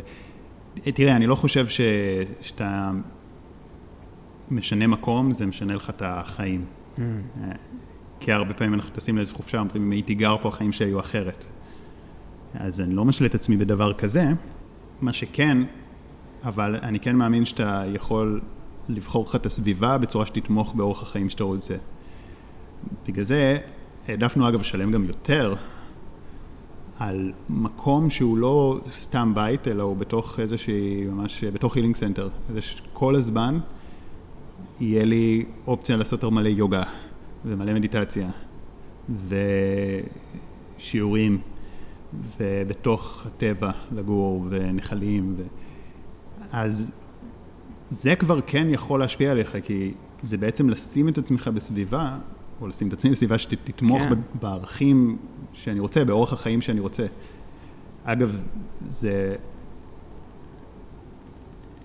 גם ככה הנקודה, דיברנו קצת על המטרות וזה, שמתי לעצמי איזושהי מטרה, לא בדיוק, לא בדיוק מטרה, כי אני, אני לא מאמין אגב במטרות שהן יותר מדי ספציפיות, כי זה מגביל, אבל שמתי לעצמי איזשהו כיוון לאורך החיים שאני רוצה. אה, בכלל, אגב, אני, אני מאמין שעדיף לחשוב מה אורח החיים שאתה רוצה, ולא מה כי לפעמים אתה אומר מטרה, כמות כסף מסוימת, אתה עושה את הכסף הזה, אבל לא השגת את האורח חיים שאתה רוצה. כן. זאת אומרת, זה, זה לא מספר, זה לא בהכרח המטרה הנכונה, אלא איך אני רוצה לחיות, ואז אוקיי, מה אני צריך לעשות. אז uh, אמרתי, וואי, אני רוצה לשנות את אורח החיים שלי, אני רוצה אורח חיים יותר שקט, יותר רגוע, יותר מדיטציה, יותר לעשות את הדברים האלה. ואין מה לעשות, הסביבה משפיעה על זה.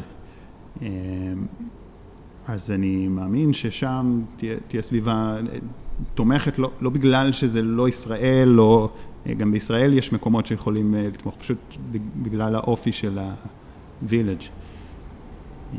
מגניב, אבל אז אתה מסתכל על זה כן כחופשה, זה לא, אני שמעתי לא, שאולי זה איזשהו מעבר. לא, כמעבר, כמעבר, לגור שם. מעבר לגור שם, אבל עם תקופה שאתה לא מגביל אותה בדיוק, אבל אתה אומר שהיא כן. צריכה להישאר עשייה, וכשזה ייגמר אני אחזור.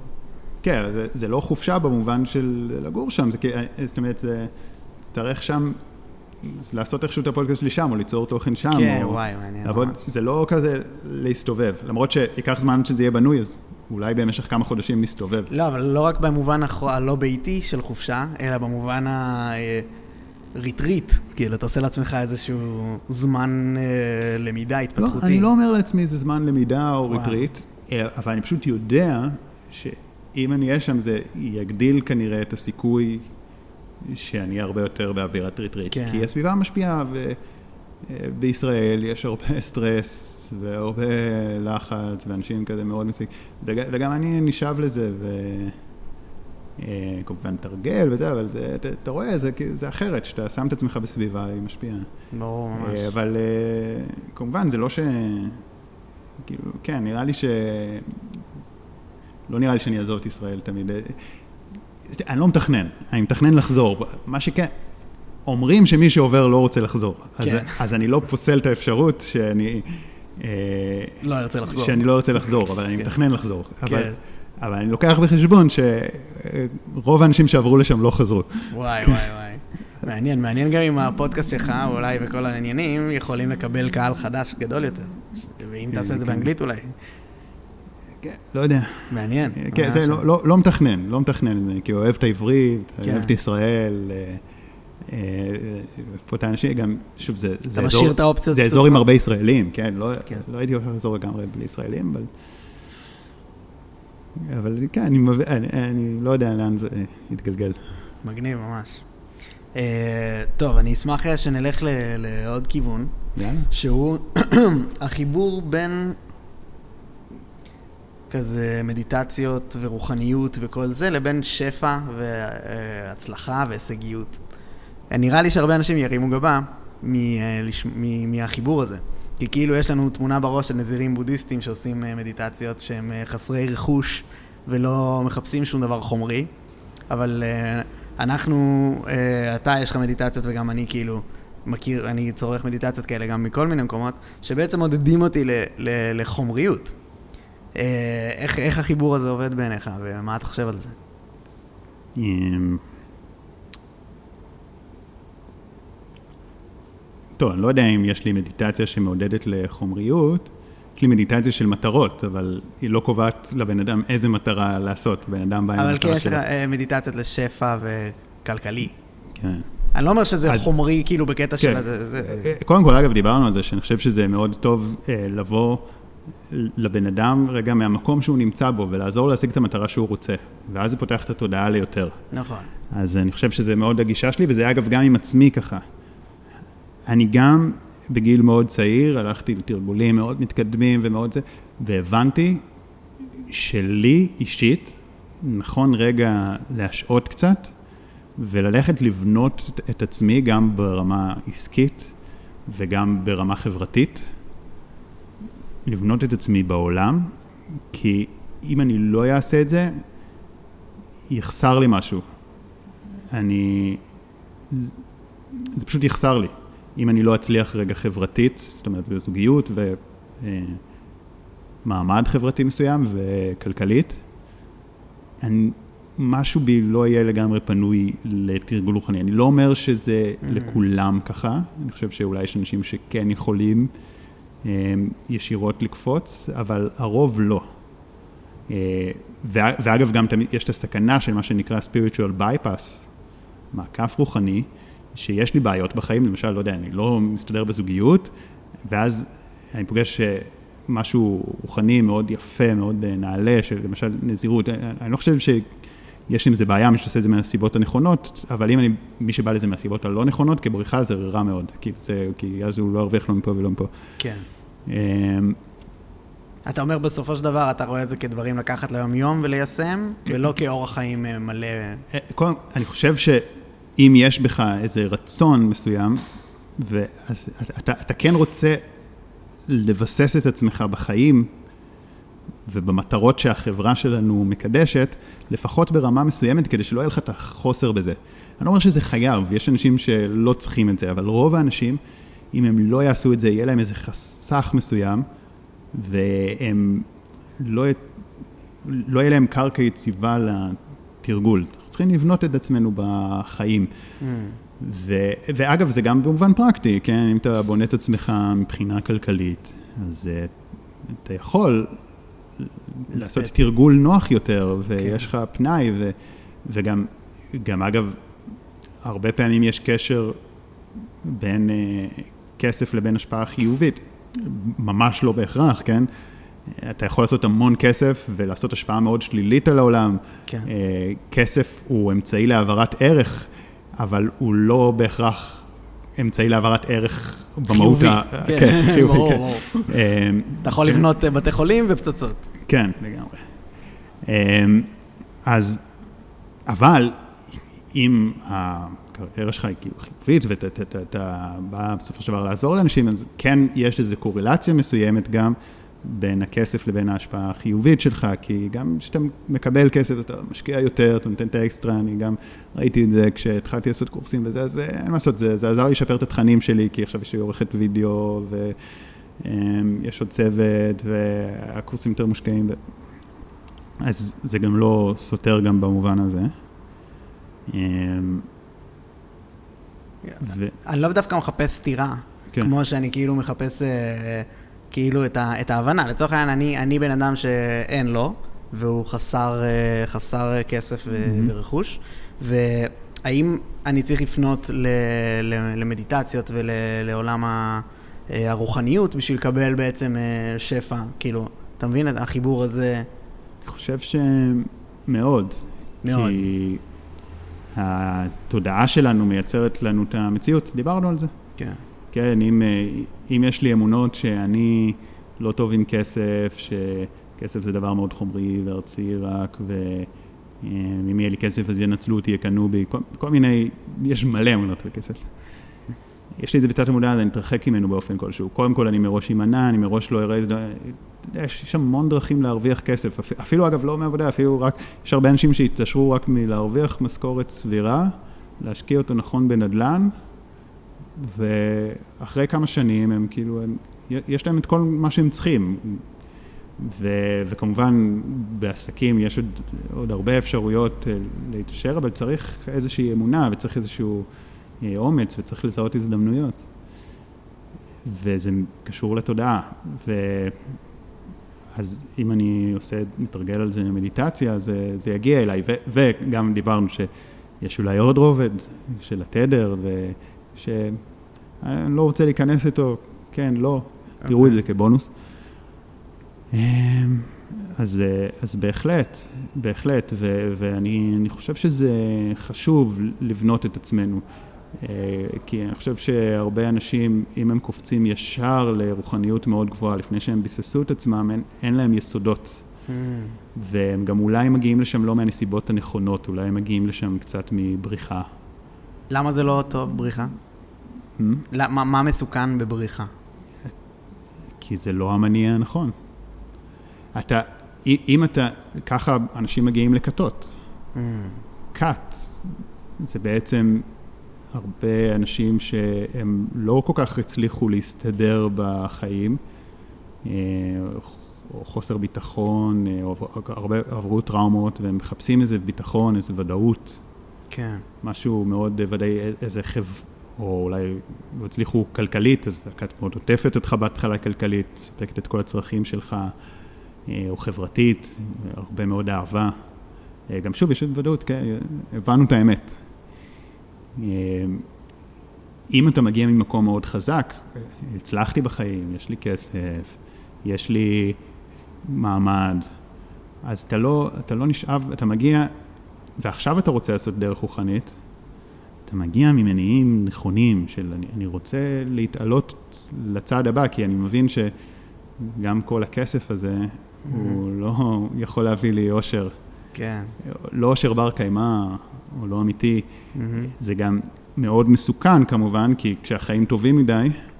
אז אין לנו מוטיבציה לעשות. אה, יום אחד הם לא יהיו טובים, כי יום אחד נעשה זדונה, מישהו ימות, אה, משהו יקרה, כי אה, גם, גם אנשים עשירים נכנסים לדיכאון לפעמים יותר, אם, אם הם לא עושים תרגול. כי, כי אתה אומר, בוא נעשה, יש לי את כל מה שצריך ואני עדיין לא שמח. כן.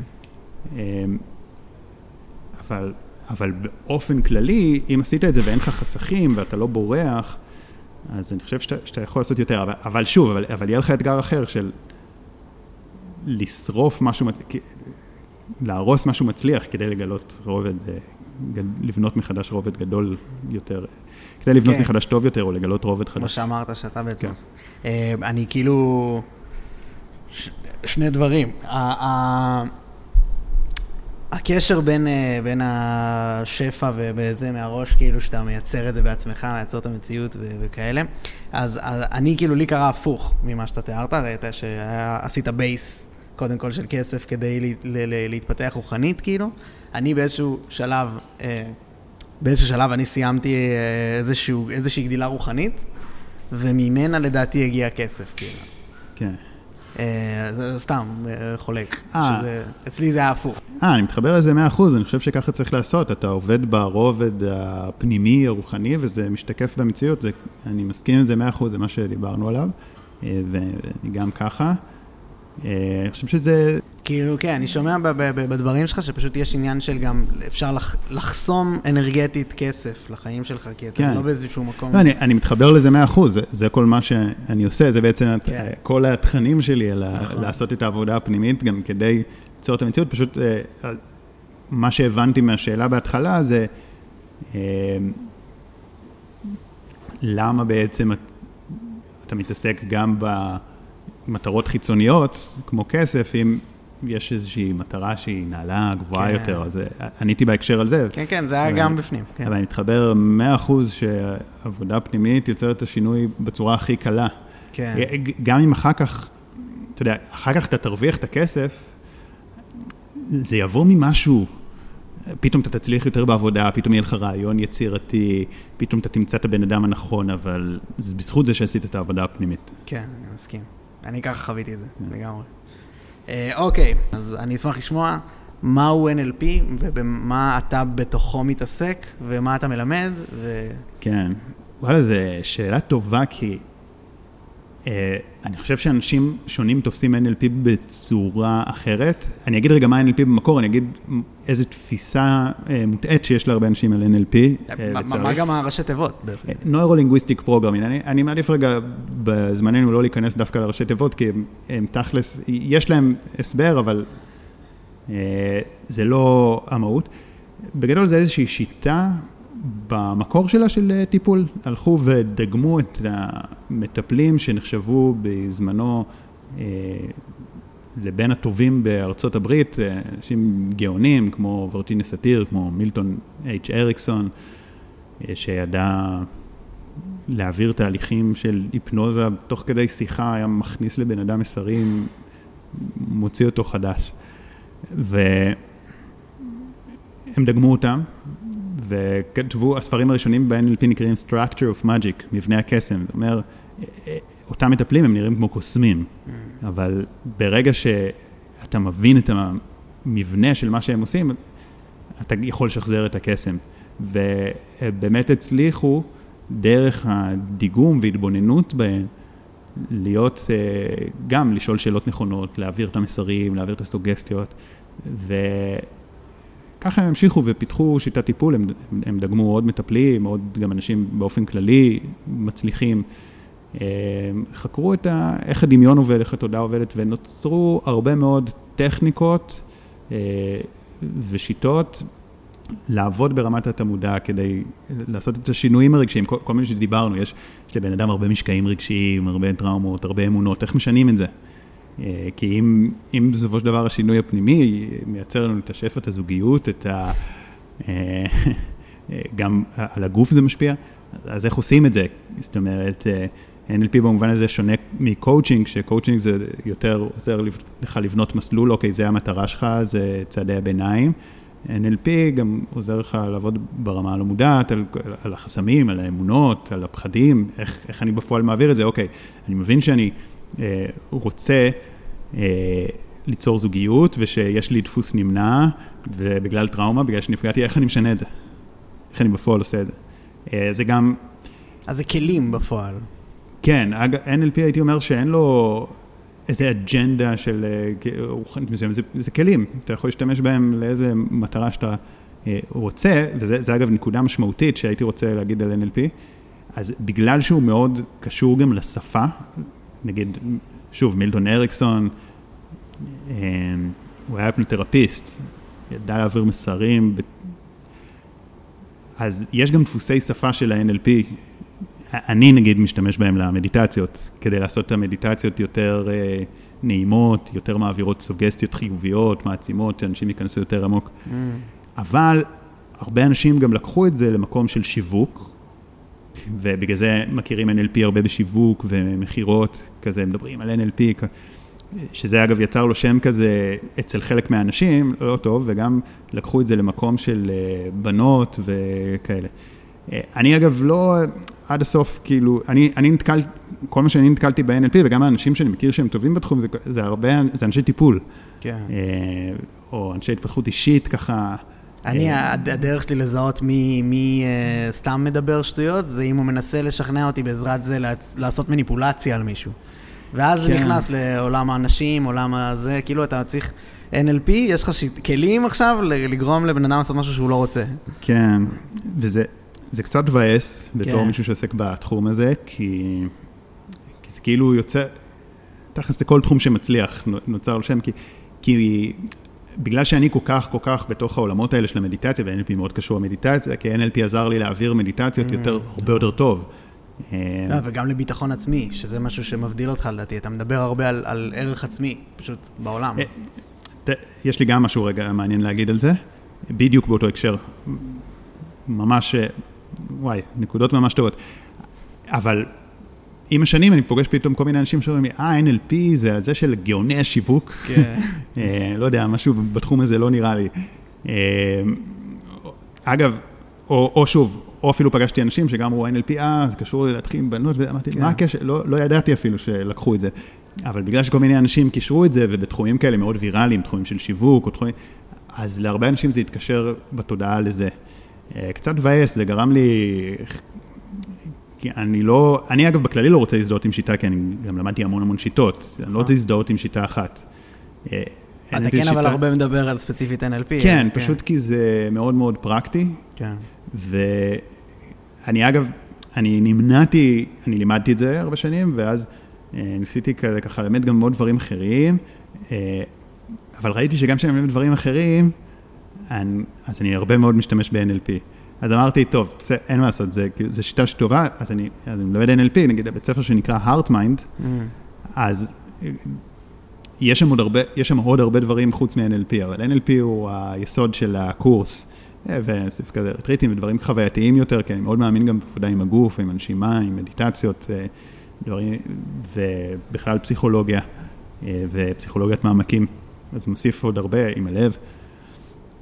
אבל יש ב-NLP משהו מאוד פרקטי ומאוד עובד, זאת אומרת, אני לא אמנע מלהשתמש בזה בגלל שכמה אנשים קצת הרסו לו את השם, ובסוף גם רוב ה-NLPיסטים, אה, אנשים, uh, אין מה לעשות, גם כל תחום שיחסית קל לקבל בתעודה, mm. תוך כמה חודשים, אתה יכול, לזה, הוא... הוא יבואו אליו גם אנשים שהם לא רציניים ועדיין יש להם תעודה של NLP, אז אין מה לעשות, זה החסרונות, זה גם היתרונות, כן? כן, אבל נראה אה, לי שזה פשוט בכל תחום, זה לא אומר כלום על כן. השיטה, שאפשר לקחת אותה ולעשות איתה גם דברים. אה, אגב, עכשיו לנה, היא אצל טוני רובינס בסדנה. וואלה. אז היא בדיוק העלתה סטורי, שטוני רובינס מדבר על NLP, איך זה כאילו השיטה שפתחה לו את זה, והוא אמר, וממש ב story שהעלתה, הוא כזה דיבר על זה ש... קורס של שישה חודשים, כולם שם פסיכיאטרים, פסיכולוגים וזה, אבל תחשוב על זה, שבזכות זה שהיה קורס כמו NLP, שזה לא עכשיו ללמוד פסיכיאטריה, אלא משהו מאוד מאוד פרקטי של uh, כמה חודשים, נהיה מישהו כמו טוני. כמו טוני רובינס, על כמה אנשים הוא השפיע וזה. גם בהקשר שלא היה לו את המשאבים להשקיע בתואר עכשיו או משהו הוא כזה. לא עושה את זה, זה לא... לא זה, היה זה, עושה. זה גם מאוד פרקטי. אגב, אגב, גם דווקא זה שהוא היה שם היחיד שלא פסיכולוג או פסיכיאטר, Mm. גרם לו להשתמש בזה הרבה יותר טוב, כי הוא בא בלי אמונות מגבילות. הוא בא דף נקי.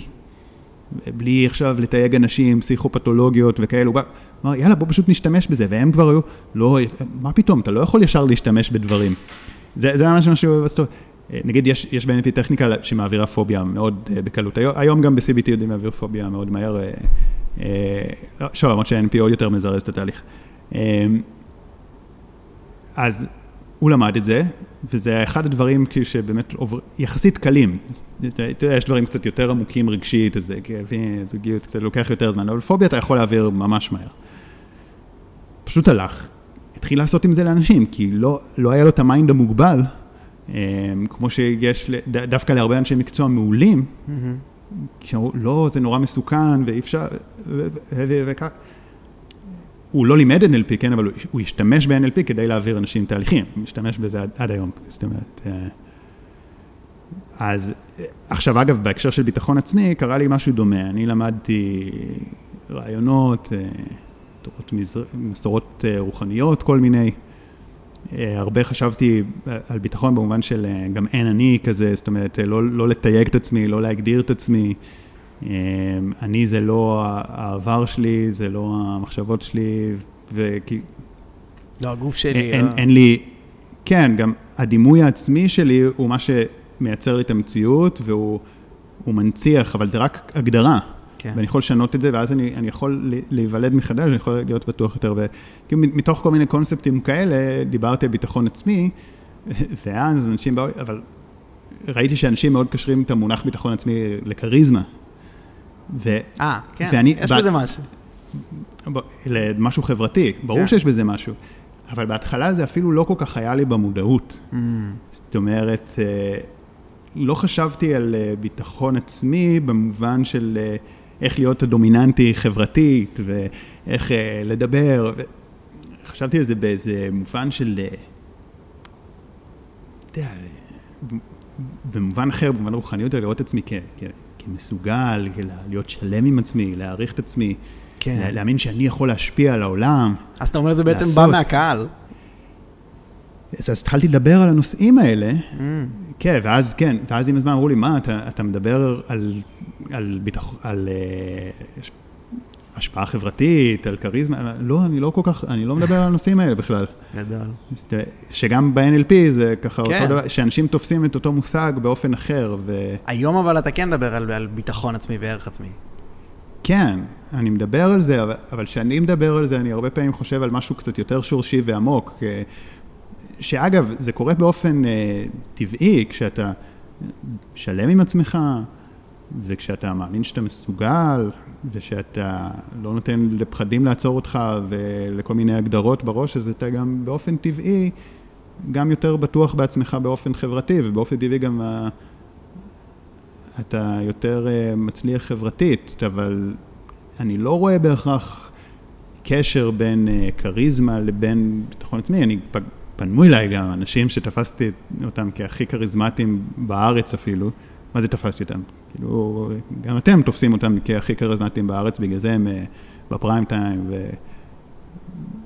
והם שיתפו אותי בדברים על, על הרבה חוסר ביטחון וקנאה, כן. ושהם לא מרגישים מספיק טובים. לא נראה לי תחרות. שיש בן אדם שלא חווה חלק מהדברים האלה. כן, כן. ברור, זה שאלה נורא גם באיזה... אנושי, כאילו. ברור, ברור, שאלה כמובן גם באיזה עוצמה אתה חווה את זה. כן. כולם חווים את זה, כן. אני אמר, אמרתי מקודם את, את הביטחון עצמי בהקשר של כאילו ההבדל בינך לבין אה, אה, אולי שרלטנים בתחום ה-NLP, ככה אני, היה לי קל לזהות שאתה the real thing, כי אתה מעודד אותי לב, ל, Mm, אה, בעזרת ה-NLP להשתמש בזה בשביל הערך העצמי שלי, ולא בשביל לשקר או לרמות. אה, כן, ברור. זה, זהו, לא, פשוט חשבתי על זה בהקשר של גם המילה NLP וגם המילה ביטחון עצמי, איך שאני הבנתי אותם כ, כילד צעיר שרק נחשף לתחום הזה, כן. עוד uh, כשהייתי בצבא, דרך שבסופו של דבר קלטתי שאנשים אחרים מתייחסים לאותה מילה, זה פשוט היה פער, כאילו אני בכלל לא חשבתי על זה. ו... כן, מבין. אמ, אז זה ככה, אז זה הנקודה לגבי NLP, כן, בגלל כן. זה אגב, אני חושב, אני אוהב את השם ארטמיינד, שבחרנו לסמן טוב את מה עושים. כן? כן. יותר מ-NLP כאילו. אה, אה, לא, אני אוהב את המילה NLP, הכוונה, זאת אומרת, השם של המרכז, אה, לימודים, שפתחתי אז קראתי לו ארטמיינד.